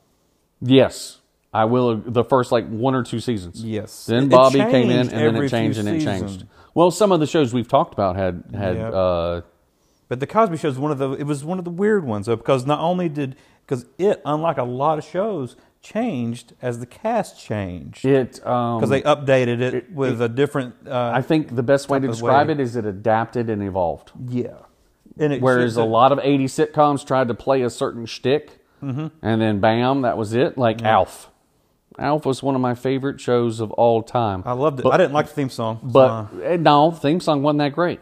However, but once the novelty of Alf wears off, yeah it's just done. I'm sorry. Mm-hmm. Um, some of the other shows, Night Court, there's always going to be a changing of the different criminals. Yeah. There's always a way to have the interaction of the, you know, their flirtatiousness, Harry possibly dating, uh, you know, just all that different stuff going on. This one was about an alien who lived with humans. You're not going to get past that. is he going to try to eat the cat this week Yes, I mean I'm sorry. Uh, so great TV show, limited premise. yeah yeah it And was so if you think about the ones we've been talking about, the premise can expand. And so the Cosby show as the characters got older and uh, Phylicia Rashad as a younger person in the family, she could grow up whereas Lisa Bonet she went off to college because she aged out. But that ended up giving her a spinoff. which I'm getting ready to say right now In a different world. world. Great Now, theme that song. theme song makes my list That theme song makes my list too. Um, wholly original. Um, it wasn't a radio hit because it really was a TV theme song. But yes, that is one um, sung by professionals and absolutely 100% you can't mistake it for any other. You know what I mean? Mm-hmm. Nowadays, I think like certain theme songs sound similar. But okay. uh, but in the eighties, they I mean you made your stamp in that first five minutes, and Yeah, that's concur. what got people watching you. TV wasn't what TV is now today. Oh um, yeah, I totally agree with that statement. So if you don't make your mark, if you don't make your stamp, you don't get somebody's attention, you're gone. Different world, 1000%. It got you from the hook. And then I will say this Dwayne Wade probably outshone Lisa Bonet. Because mm-hmm. after Dwayne Wade was on that show, so many people bought round spectacles with flip down shades. Yeah. He himself, the character, created a fashion wave all by himself. That's how powerful that show was. That show alone might be the last show I remember actually watching that had the the earmark at the beginning. Tonight is a very special episode of whatever the show is. This one just happened to be a different world, and it's the you know an episode where somebody gets raped, uh, somebody overdoses, or something. Um, a different kinda world? Quit, they kind of stopped doing that around like Well, the early to mid. A different world was from a historical black college Yeah. perspective. It was from a black college perspective. Um, it had a huge Caucasian following, but of course, the African American following was there because finally you got characters you can relate to. Well, in the very first season, there was a white student. Right.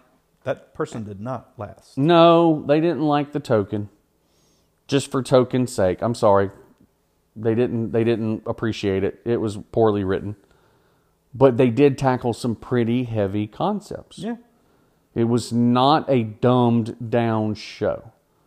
It was a very intelligent show. Well, the theme song sort of even hits it in the. In, I I in the agree with that. Itself. mean, I agree yeah. with that. It touches on a subject that was, for I mean, I hate to say this for lack of a better term, touchy. Yeah. um, you know, but they went at it. They went at it hard. They didn't scoot around things. So you got to give them credit for that. Um, we're going to do one more of our break. And then because this one's running long, we're going to go through some of these theme songs. Uh, you know, of course, we'll give our opinions. We'll give you a little synopsis of what's Yeah, going on. Um, but we're, we're going to tackle some of our top ones. I mean, the ones that Mm-hmm. made us frenetic as kids. And, uh, you know, to this day, when we hear them, we still burst out into excitement. So, again, uh, you know, nothing for you, five minutes for us. Hello, listeners. Again, not long for you, but a couple of minutes for us just to take a break, rehydrate, etc. Um, we're going to get into another pretty popular, and this one, if if you look at um, some of the uh, internet-based opinions, is in a top ten list in terms of theme songs, and that is "Growing Pains." So, for those of you who do not remember, we're talking uh, the original Thicke, uh, the one before, uh, you know, the Miley Cyrus scandal. Yes. Uh, the the father on uh, on this show, he was a psychiatrist. Mother was a media journalist. oh, that's right. Yeah. Yep. Uh, everybody knows Kirk Cameron now, whether it be for good or bad. Depends, I guess, on what line you lie. I particularly lie on the fact that I don't believe in discriminating. We have said this several times on the 80s kids. We don't discriminate, we don't hate. We are literally doing these podcasts to spread love. Like, we love doing them. We've been friends for 20 years. It gives us an excuse to get together and talk about the stuff that we loved. And at the same time, we also grew up through the years where America became much more diversified, and that is just the way we see the world. Um, and it is contrary to some religious beliefs. I won't say all.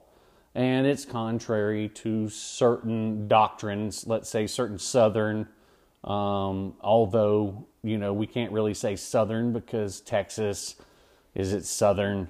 Um, you know, there's a good swath in Ohio, that whole, you know, that region where they might not have, uh, you know, they're probably more Kirk Cameron than we are. Um, and so Kirk Cameron, if you don't know, he's very well known now because of his Christian ideology. I do not dislike him because of it. I, I'm not going to blame him for for anything because we don't do that. However, when you use your ideology to destroy others, that's when I start getting involved. I, I, I think if you want to be religious, be religious. Just don't hurt anybody else in the process. And so um, he became very religious in some of the, not the first couple of seasons, but let's say around season three or four. Yeah, it was after it was near the end of his high school. Right. Very, he- you could very, tell in the show. Yes, the tone of the show, the jokes, and everything changed because Kirk Cameron Yeah. was the star technically. relating it wasn't Alan. It wasn't lot. Alan Thicke. It wasn't. Um, oh, who played the sister? Tracy something. Tracy Hunt. Um, so uh, it wasn't them. Kirk Cameron was the heartthrob on that show. And so uh, people tuned in to see, and it almost became like a, it, it- it's like The Simpsons. The Simpsons started out as a show about Bart and Yeah. Lisa and how the parents related to them. Over time, within 10 years, it became a show about Homer and how stupid he was and the adventures he got into. Because Matt Groening figured out that uh, the Eat My Shorts era, the Ay Caramba era, that had passed on. So he adapted and went with what would be the most ludicrous thing in the world. I mean, Seth MacFarlane follows a similar style with Peter Griffin. I mean, I'm sorry, but there's always an outrageous character, and Homer's that character. However, Kirk Cameron, um, his girlfriend, Jeannie McCarthy, um, in season four and season five, uh, she ended up posing for Playboy, and he got her immediately fired um, because of his religious beliefs. And the people at ABC were not going to intervene until he said so. Um, he threatened to leave. That that'll do it. And so, are you going to take the girlfriend of the main person, or are you going to write her out and get a new girlfriend? Yep. So, I'm not going to say that that that religious doctrine crept into the show at the very end. I'm just saying that show was very tame after a couple of seasons, especially after the McCarty um, kind of not scandal, but oh my gosh, we've seen her naked. And it gets so tame to the point that his girlfriend, fiance, would be wife on the show was actually his who was his real wife. in life. Yeah. yeah. Um, so if we're just sticking to cool theme songs, I'm gonna say yes. This Yeah, is one of the coolest song. ones. It was longer than some of the other ones. yeah.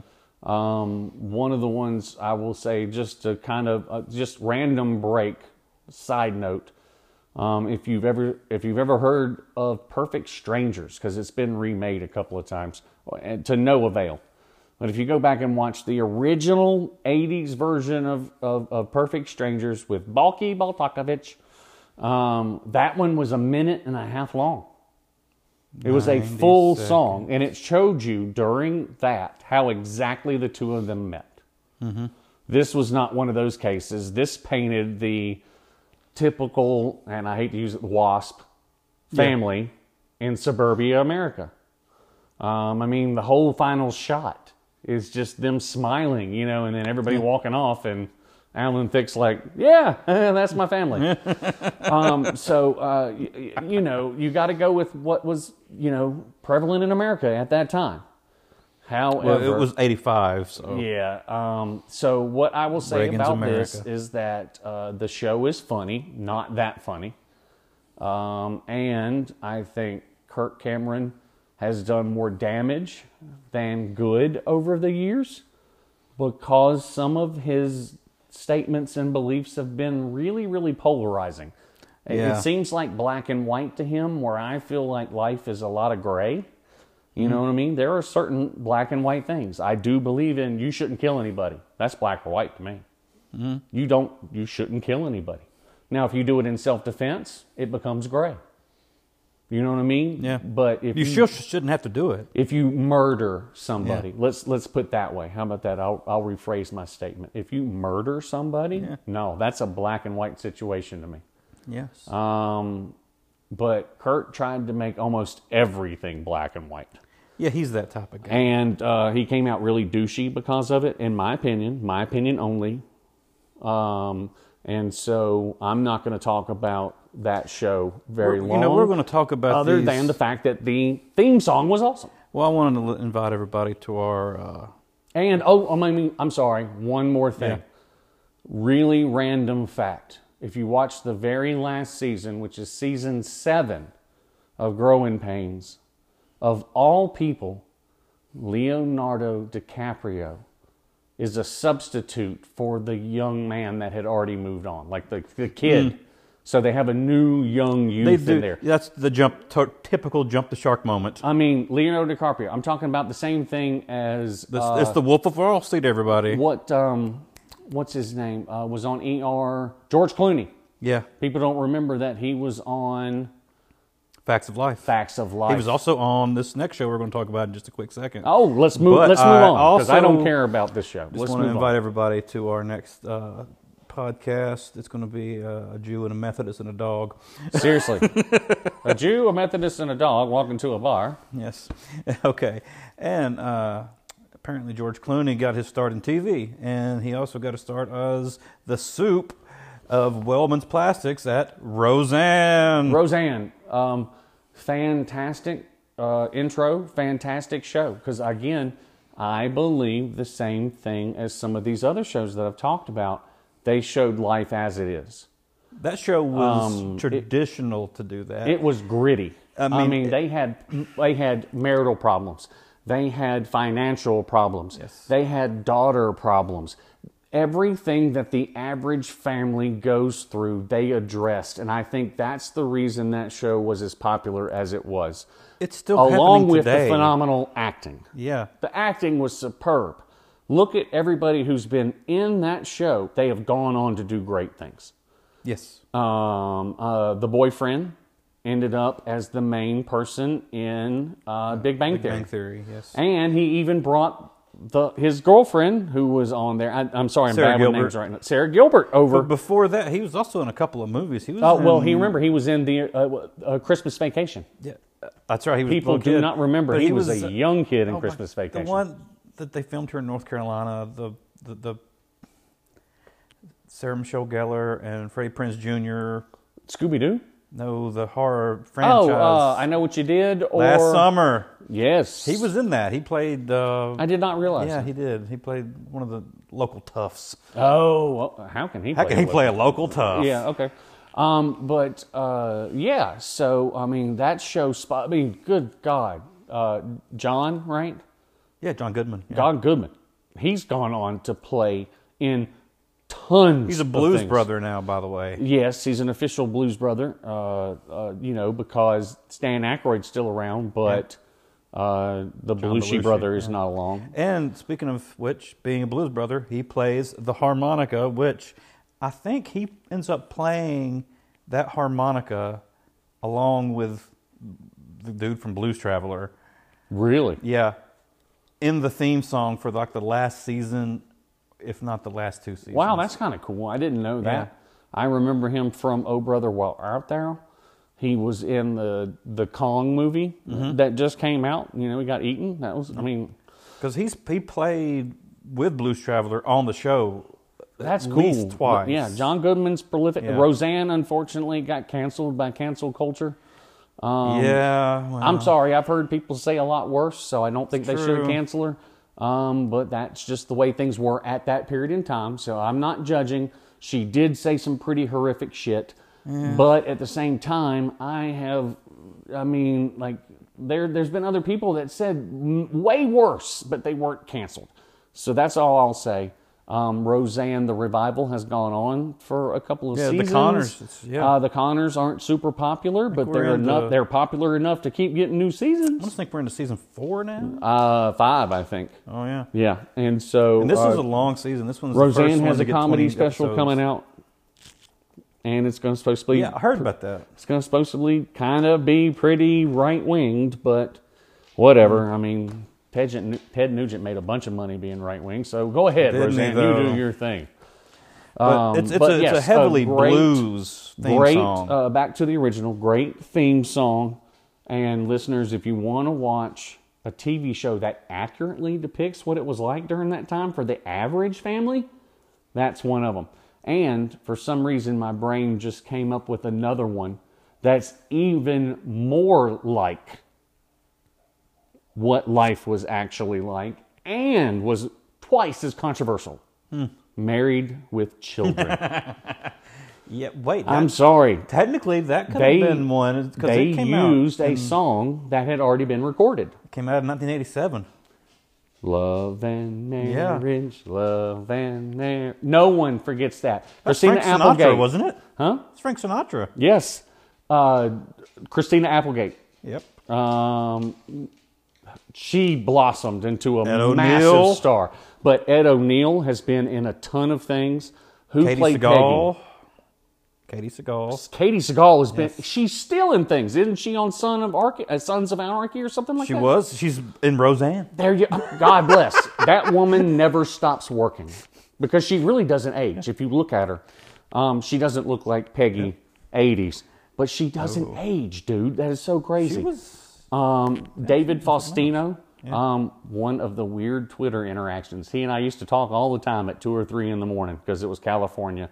Wow. He, he actually uh, started like a DJ business um, where he DJ'd at night, and he was very, very popular. So he's making his money too. Um, now, the two neighbors disappeared into obscurity. Yeah. If you think about it. Now, remember, they replaced the one neighbor about halfway through. Yeah, with the guy that replaces everybody. The- y- literally, the blonde guy with Ted the face. McGinnis or. I mean, he, he's in every show, Yeah. but no one ever remembers him. Yeah, he was in Happy Days. Yes, he was. Oh my gosh, that's a good replaced pull right Richie. there. Um, but yeah, so if you're talking about a, a there you go. That that one right there. Look up Love and Marriage on iTunes. Mm-hmm. Download it. If you watch it, that one was almost it was almost like a parody, but it was so close to home. Um, you know, I've talked about my dad, didn't laugh a whole lot. I'll never forget this because we had moved from Georgia. Dad had moved from a cannery to a brewery. Um, he moved up in the chain, so now he's one of the bigger guys. We had to rent a house while our house was being built. And for some reason, he decided to rent a house that was made in the 1800s. Um, no central heat, had air, but no central heat. We literally had a pipe stove heating system. And so, for those who don't know about that, that is literally a giant iron stove in the middle of your house with a flat top on it. You could even cook on it if you wanted to I've done that. and uh, you have to constantly get wood and put it in there and then you shut the door. And the wood does burn a lot longer but that's how your house gets heat because that's connected to all the heat grates. Um, that's how old this house was. And so we moved uh, my brother and i were devastated because we were just getting into our social peaks you know at that little tiny age. Um, i'm coming into north carolina as a seventh grader sixth or seventh grader. Like that's prime tween age where you're just so awkward to begin with um, but I had an old black and white TV and a room upstairs. So I could always play with my Nintendo, which my parents got me, thank God. That was one thing they did splurge on me was the Nintendo. I could play that upstairs. Um, and back in the day, TVs, and this is going to really age me, you had 1 through 13 or UHF. Yep. One of those two. Um, you normally had bunny ears in the back of your TV. And 1 through 13 were the major networks. But back then, there was this little tiny network called Fox. they had the Tracey Ullman show. They had Herman's Head. Yeah. They had uh, a lot of shows, but Married with Children is the one that Richard Brandt, is that his name? Grant, Brandt, what's his name? The Australian that owns Fox. Oh, uh, oh dear God. Richard Brandt? No. I thought it was Richard Brandt. Maybe I don't know. It doesn't matter, listeners. Murdoch. However, Fox back then, you could not get programming during the day. They didn't have enough to show you. During the week, every night from about 6 to 11 before it went to static were old B, B movies. But then on Saturday and Sunday, they had their own original programming. One of them was the Tracey Ullman Show, who is a British actress who did a skit show in the vein of Lucille Ball, where she played a bunch of different characters in every single skit. Well, between skits, instead of going to commercial break every single time and the show being really choppy, they showed a cartoon called The Simpsons. and these little shorts were maybe five to ten minutes long at best. And the shorts became so popular that it turned into the TV show that is now the longest running TV show on TV. Dang, how is that not a, the most popular theme song of all Well, I. I was going to say the same thing because The Simpsons, but you know, it's a it's kind of an instrumental and but uh, but if we did a show on top ten most recognizable yeah. theme songs, that's up there. I don't care. Yeah. Everybody knows the. I mean, Yeah. it's 35 years. I'm sorry. You touched enough generations where a lot of people know that. Um, but getting back to it, one of the shows that they would show along the same lines, but it didn't come on until nine o'clock, uh, was Married with Children. Um, Love and Marriage, it automatically again Sinatra. It kind of gets your peak interest, but then it's about uh, an Illinois average family, um, and I mean, you know, the girl is kind of boy crazy and dressed provocative. The young teen is more like kind of a perv and, you know, more technologically savvy. The wife is a perfect housewife in the fact that she will not work and she doesn't really care. And then you got the, the shoe salesman in Bundy who scored three touchdowns in one game at Polk High. And he's been hanging on to that legacy even into his 30s and 40s while he's a shoe salesman. Um, the jokes from that and the concept of that, getting back to my original statement, one of the few shows that my dad would cackle because he understood. It was the day to day doldrum during the 80s. Nothing's exciting happening. You know, my mom worked, but I'm sure there might have been at home moms that, you know, that, you know, they didn't feel necessarily fulfilled, and then the husband comes home and doesn't show him a lot of respect. Yeah. So you can imagine the type of conversations those two people would have. Well, this one exposed the worst of those conversations, like the dirty ones, the the pit for pat. You know what I mean? Yeah. Like that back, and it did it in a way that, uh, again, shot it to stardom. Next thing you know, Fox has a uh, Simpsons special, Christmas special. Fox blows up. Now they're showing reruns of other shows during the week, not just B movies. Then they're coming up with more original programming. So um, I'm sorry I went off on a tangent and told you the history of Fox. I know it was a wonderful time to be broadcasting, alive. but that is my experience. I grew up with Fox. Yeah. Because again, I knew to check the VHA, you know, and it was VHF 45. And and if you'll look, what is ABC still called to this day? Oh yeah, it is. Yeah. I almost wish I'd put Married with Children down instead of Family Matters for this last one. Well, But Family before we get to number this one, is yeah, number one is number one. Family Matters uh, wasn't in an offshoot? was it? I thought it was. Dang it, I might be wrong. For some reason, I thought it was a spinoff from another show. Mick might have been. I don't know. I don't remember either way. And all Um, these, You're talking about a show shows that dominated intertwined. Friday night, yeah, dominated, and made Steve Urkel a household name. Um, and so um, you know that one definitely you can't forget it because what we we, we talked about it uh, off mic. What was it? Friday night something TGIF. TGIF. Thank God it's Friday. That had a bunch of shows. Um, It did. Some of them, obviously, we're not talking about now, but it had a bunch of shows in a row.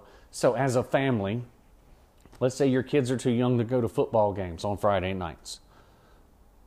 You can throw this on, order a Domino's pizza, and avoid the Noid, and no cursing, no sexuality, no nothing.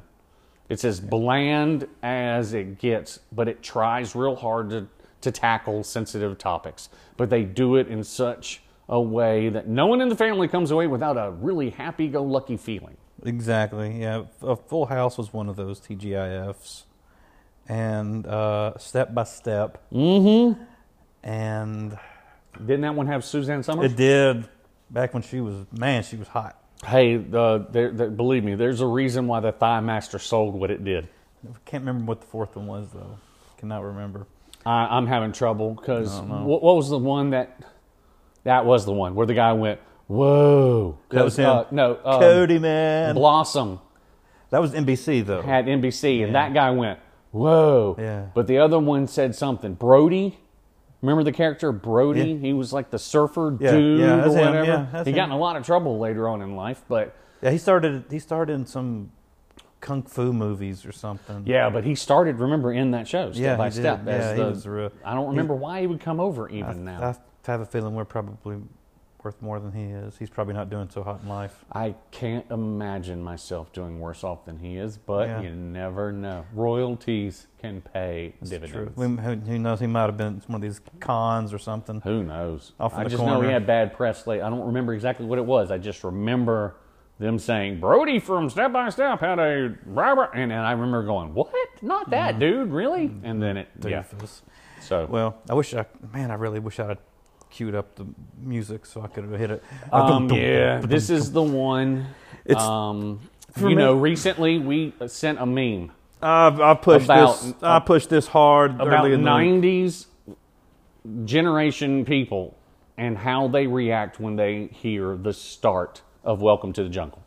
Ah, And I have not had a single person my age not laugh their ass off because the guy in the video it just starts with a and then he starts screaming, you know, the "Ah!"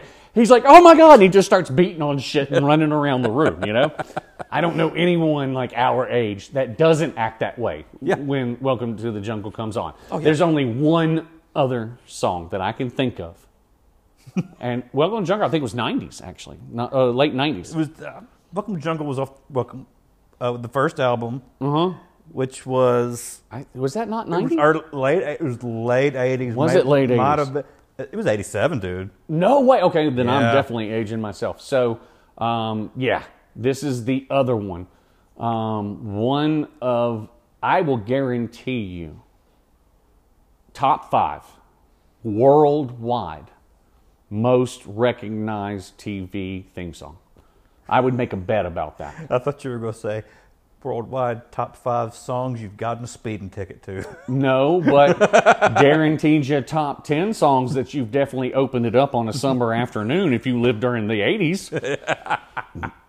yes. 100%. I did not make either of these two videos, but I shared two videos that some people in Miami, they I think they actually took out their drones and flew them around South Beach and Oh, yeah. the whole city.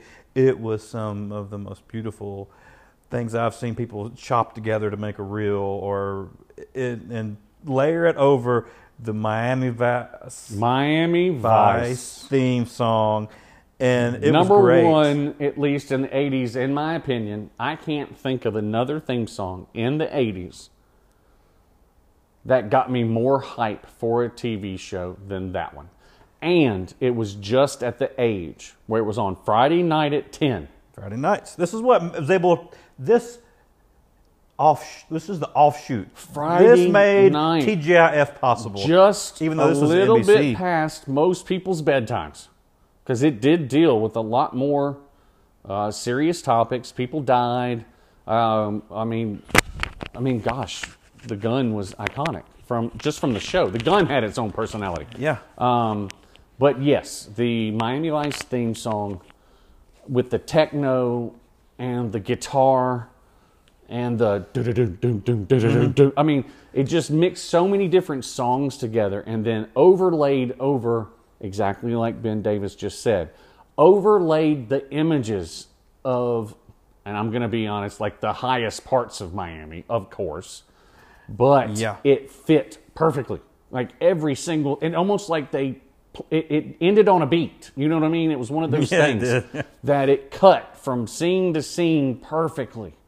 Um, and yes, uh, Don Johnson and Michael Diamond, Philip Michael Thomas. Philip Michael Thomas. Uh, one of the first shows I was ever allowed to watch with a mature theme to it. It was the one thing I could watch that my brother couldn't watch because I was two years older. And I would put a little palette down with because mom loved it too yeah. and uh, I'd put a little pallet down and be five feet from the TV. um, one of uh, the first shows I think that used music to really convey feelings during scenes. I think it's one of the first shows that used stereo. Um, I think you might be right as well. Um, the like when I think of it, I think Phil Collins Yep. coming in the air tonight. the There's an first episode, episode. where I mean it's very solemn. I mean like somebody dies, they a drug bust going wrong, and then it's nothing but like a montage of Don Johnson and Philip, and they're riding in his sports car with the, but it's all over Miami, but it's at night, and they just look they're they're the the, the looks on their faces, and it made you feel solemn Yeah. because they picked the right song. You know, they, they, they, they drove that depression, they drove that weight into you with the song. And they were very good at picking popular songs to insert into that show that would give it gravitas, let's say. And so, um, yes, if there are any listeners who haven't seen Miami Vice, it actually holds up because there's not Miami Vice was never very uh, uh, cheesy. It was drug bust, cocaine bust. There were it was Miami during that time. Some cheesy episodes in the fourth season and then in the beginning of the fifth, but it held up very well through the first and second seasons. Those So I'm thinking best. one through three. I Oh yeah, they interest. were great. They were great. I'm going to be honest. I lost interest near the end. Oh, dude, I've seen this. I own this on Blu-ray. It's upstairs. I watched it during the pandemic. Oh well, that's fantastic. I bought it. I'm like, it, it was on Peacock, and I was watching it, and there were commercials, and I was yelling at the TV, and I'm like, what am I doing? I have Amazon Prime, so I it was here in two days. Fantastic, I'm like watching it. Um, but one of the shows that I remember 1000% was a Friday night thing that you did after dinner. You had your PJs on and you buckled in for the ride that was Miami Vice. Oh, spectacular show. Uh, Again, one of the probably one of the better done crime dramas. And it wasn't just a crime show, it was a crime drama because there was always some drama in that show, whether it be a female, um, the interaction between the two cops, Mm-hmm. the interaction between the uh, commander, you know, it, there was always something. And then there's the, the drug aspect, and they missed certain ones. And then, oh, it was just so well written. I wish I had a better memory of watching the show live. I can only honestly remember watching one episode live as is. But we talked about laser discs. Yes. Uh, let's see, the pilot, and then the pilot, not the pilot, but the first episode of second season called The Prodigal Son. Both of those they made into like movies Yeah, yeah, yeah. And then right. they put them out on Laserdisc. Well, we had those on Laserdisc, and I can remember watching those giant numerous, C- giant times. CDs for those who don't know. Yes, numerous, numerous times growing up. Before a- everything became ones and zeros. That's right. I am a huge Miami Vice fan, and I guess I always have been. And that is the list. I have one That's on list. here, but I can't list it now because basically it kind of bleeds into next week. So let's do um, let's do it next week then because I think I know what you're talking about. Yeah. Um, we have yet we came up with this actually while we were prepping for this show. Uh-huh. Um, we are going to do the top. We are going to say top 10, but we always get to the top 15 or 20.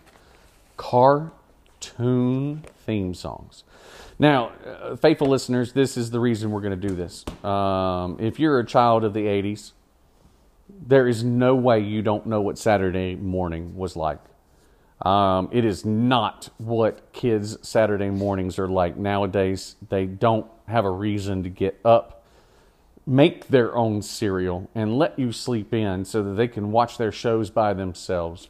But during the 80s, Cartoon Saturday was the best thing ever. And for three to four hours, depending on what time you got up, it was nothing but your favorite cartoons, a lot of which were also your favorite toys. And so we're going to talk about the theme songs to those because I would even say, in my own humble opinion, Ben, some of those are better than the songs we discussed tonight. Oh, 100%. Yeah. Now, whether it's because I was a kid at the time and I like it, but, you know, I was in symphony for eh, seven years. Mm-hmm. I, I got an ear. I'm sorry. I thought they were well. I'm just going to go on record. I think they're better written songs. It doesn't take uh, a show about uh, what someone with, you know, oxygen flowing through your bloodstream, I suppose, for the, the song to be good. I think part of it is going to be nostalgia, like we talked about. Yeah.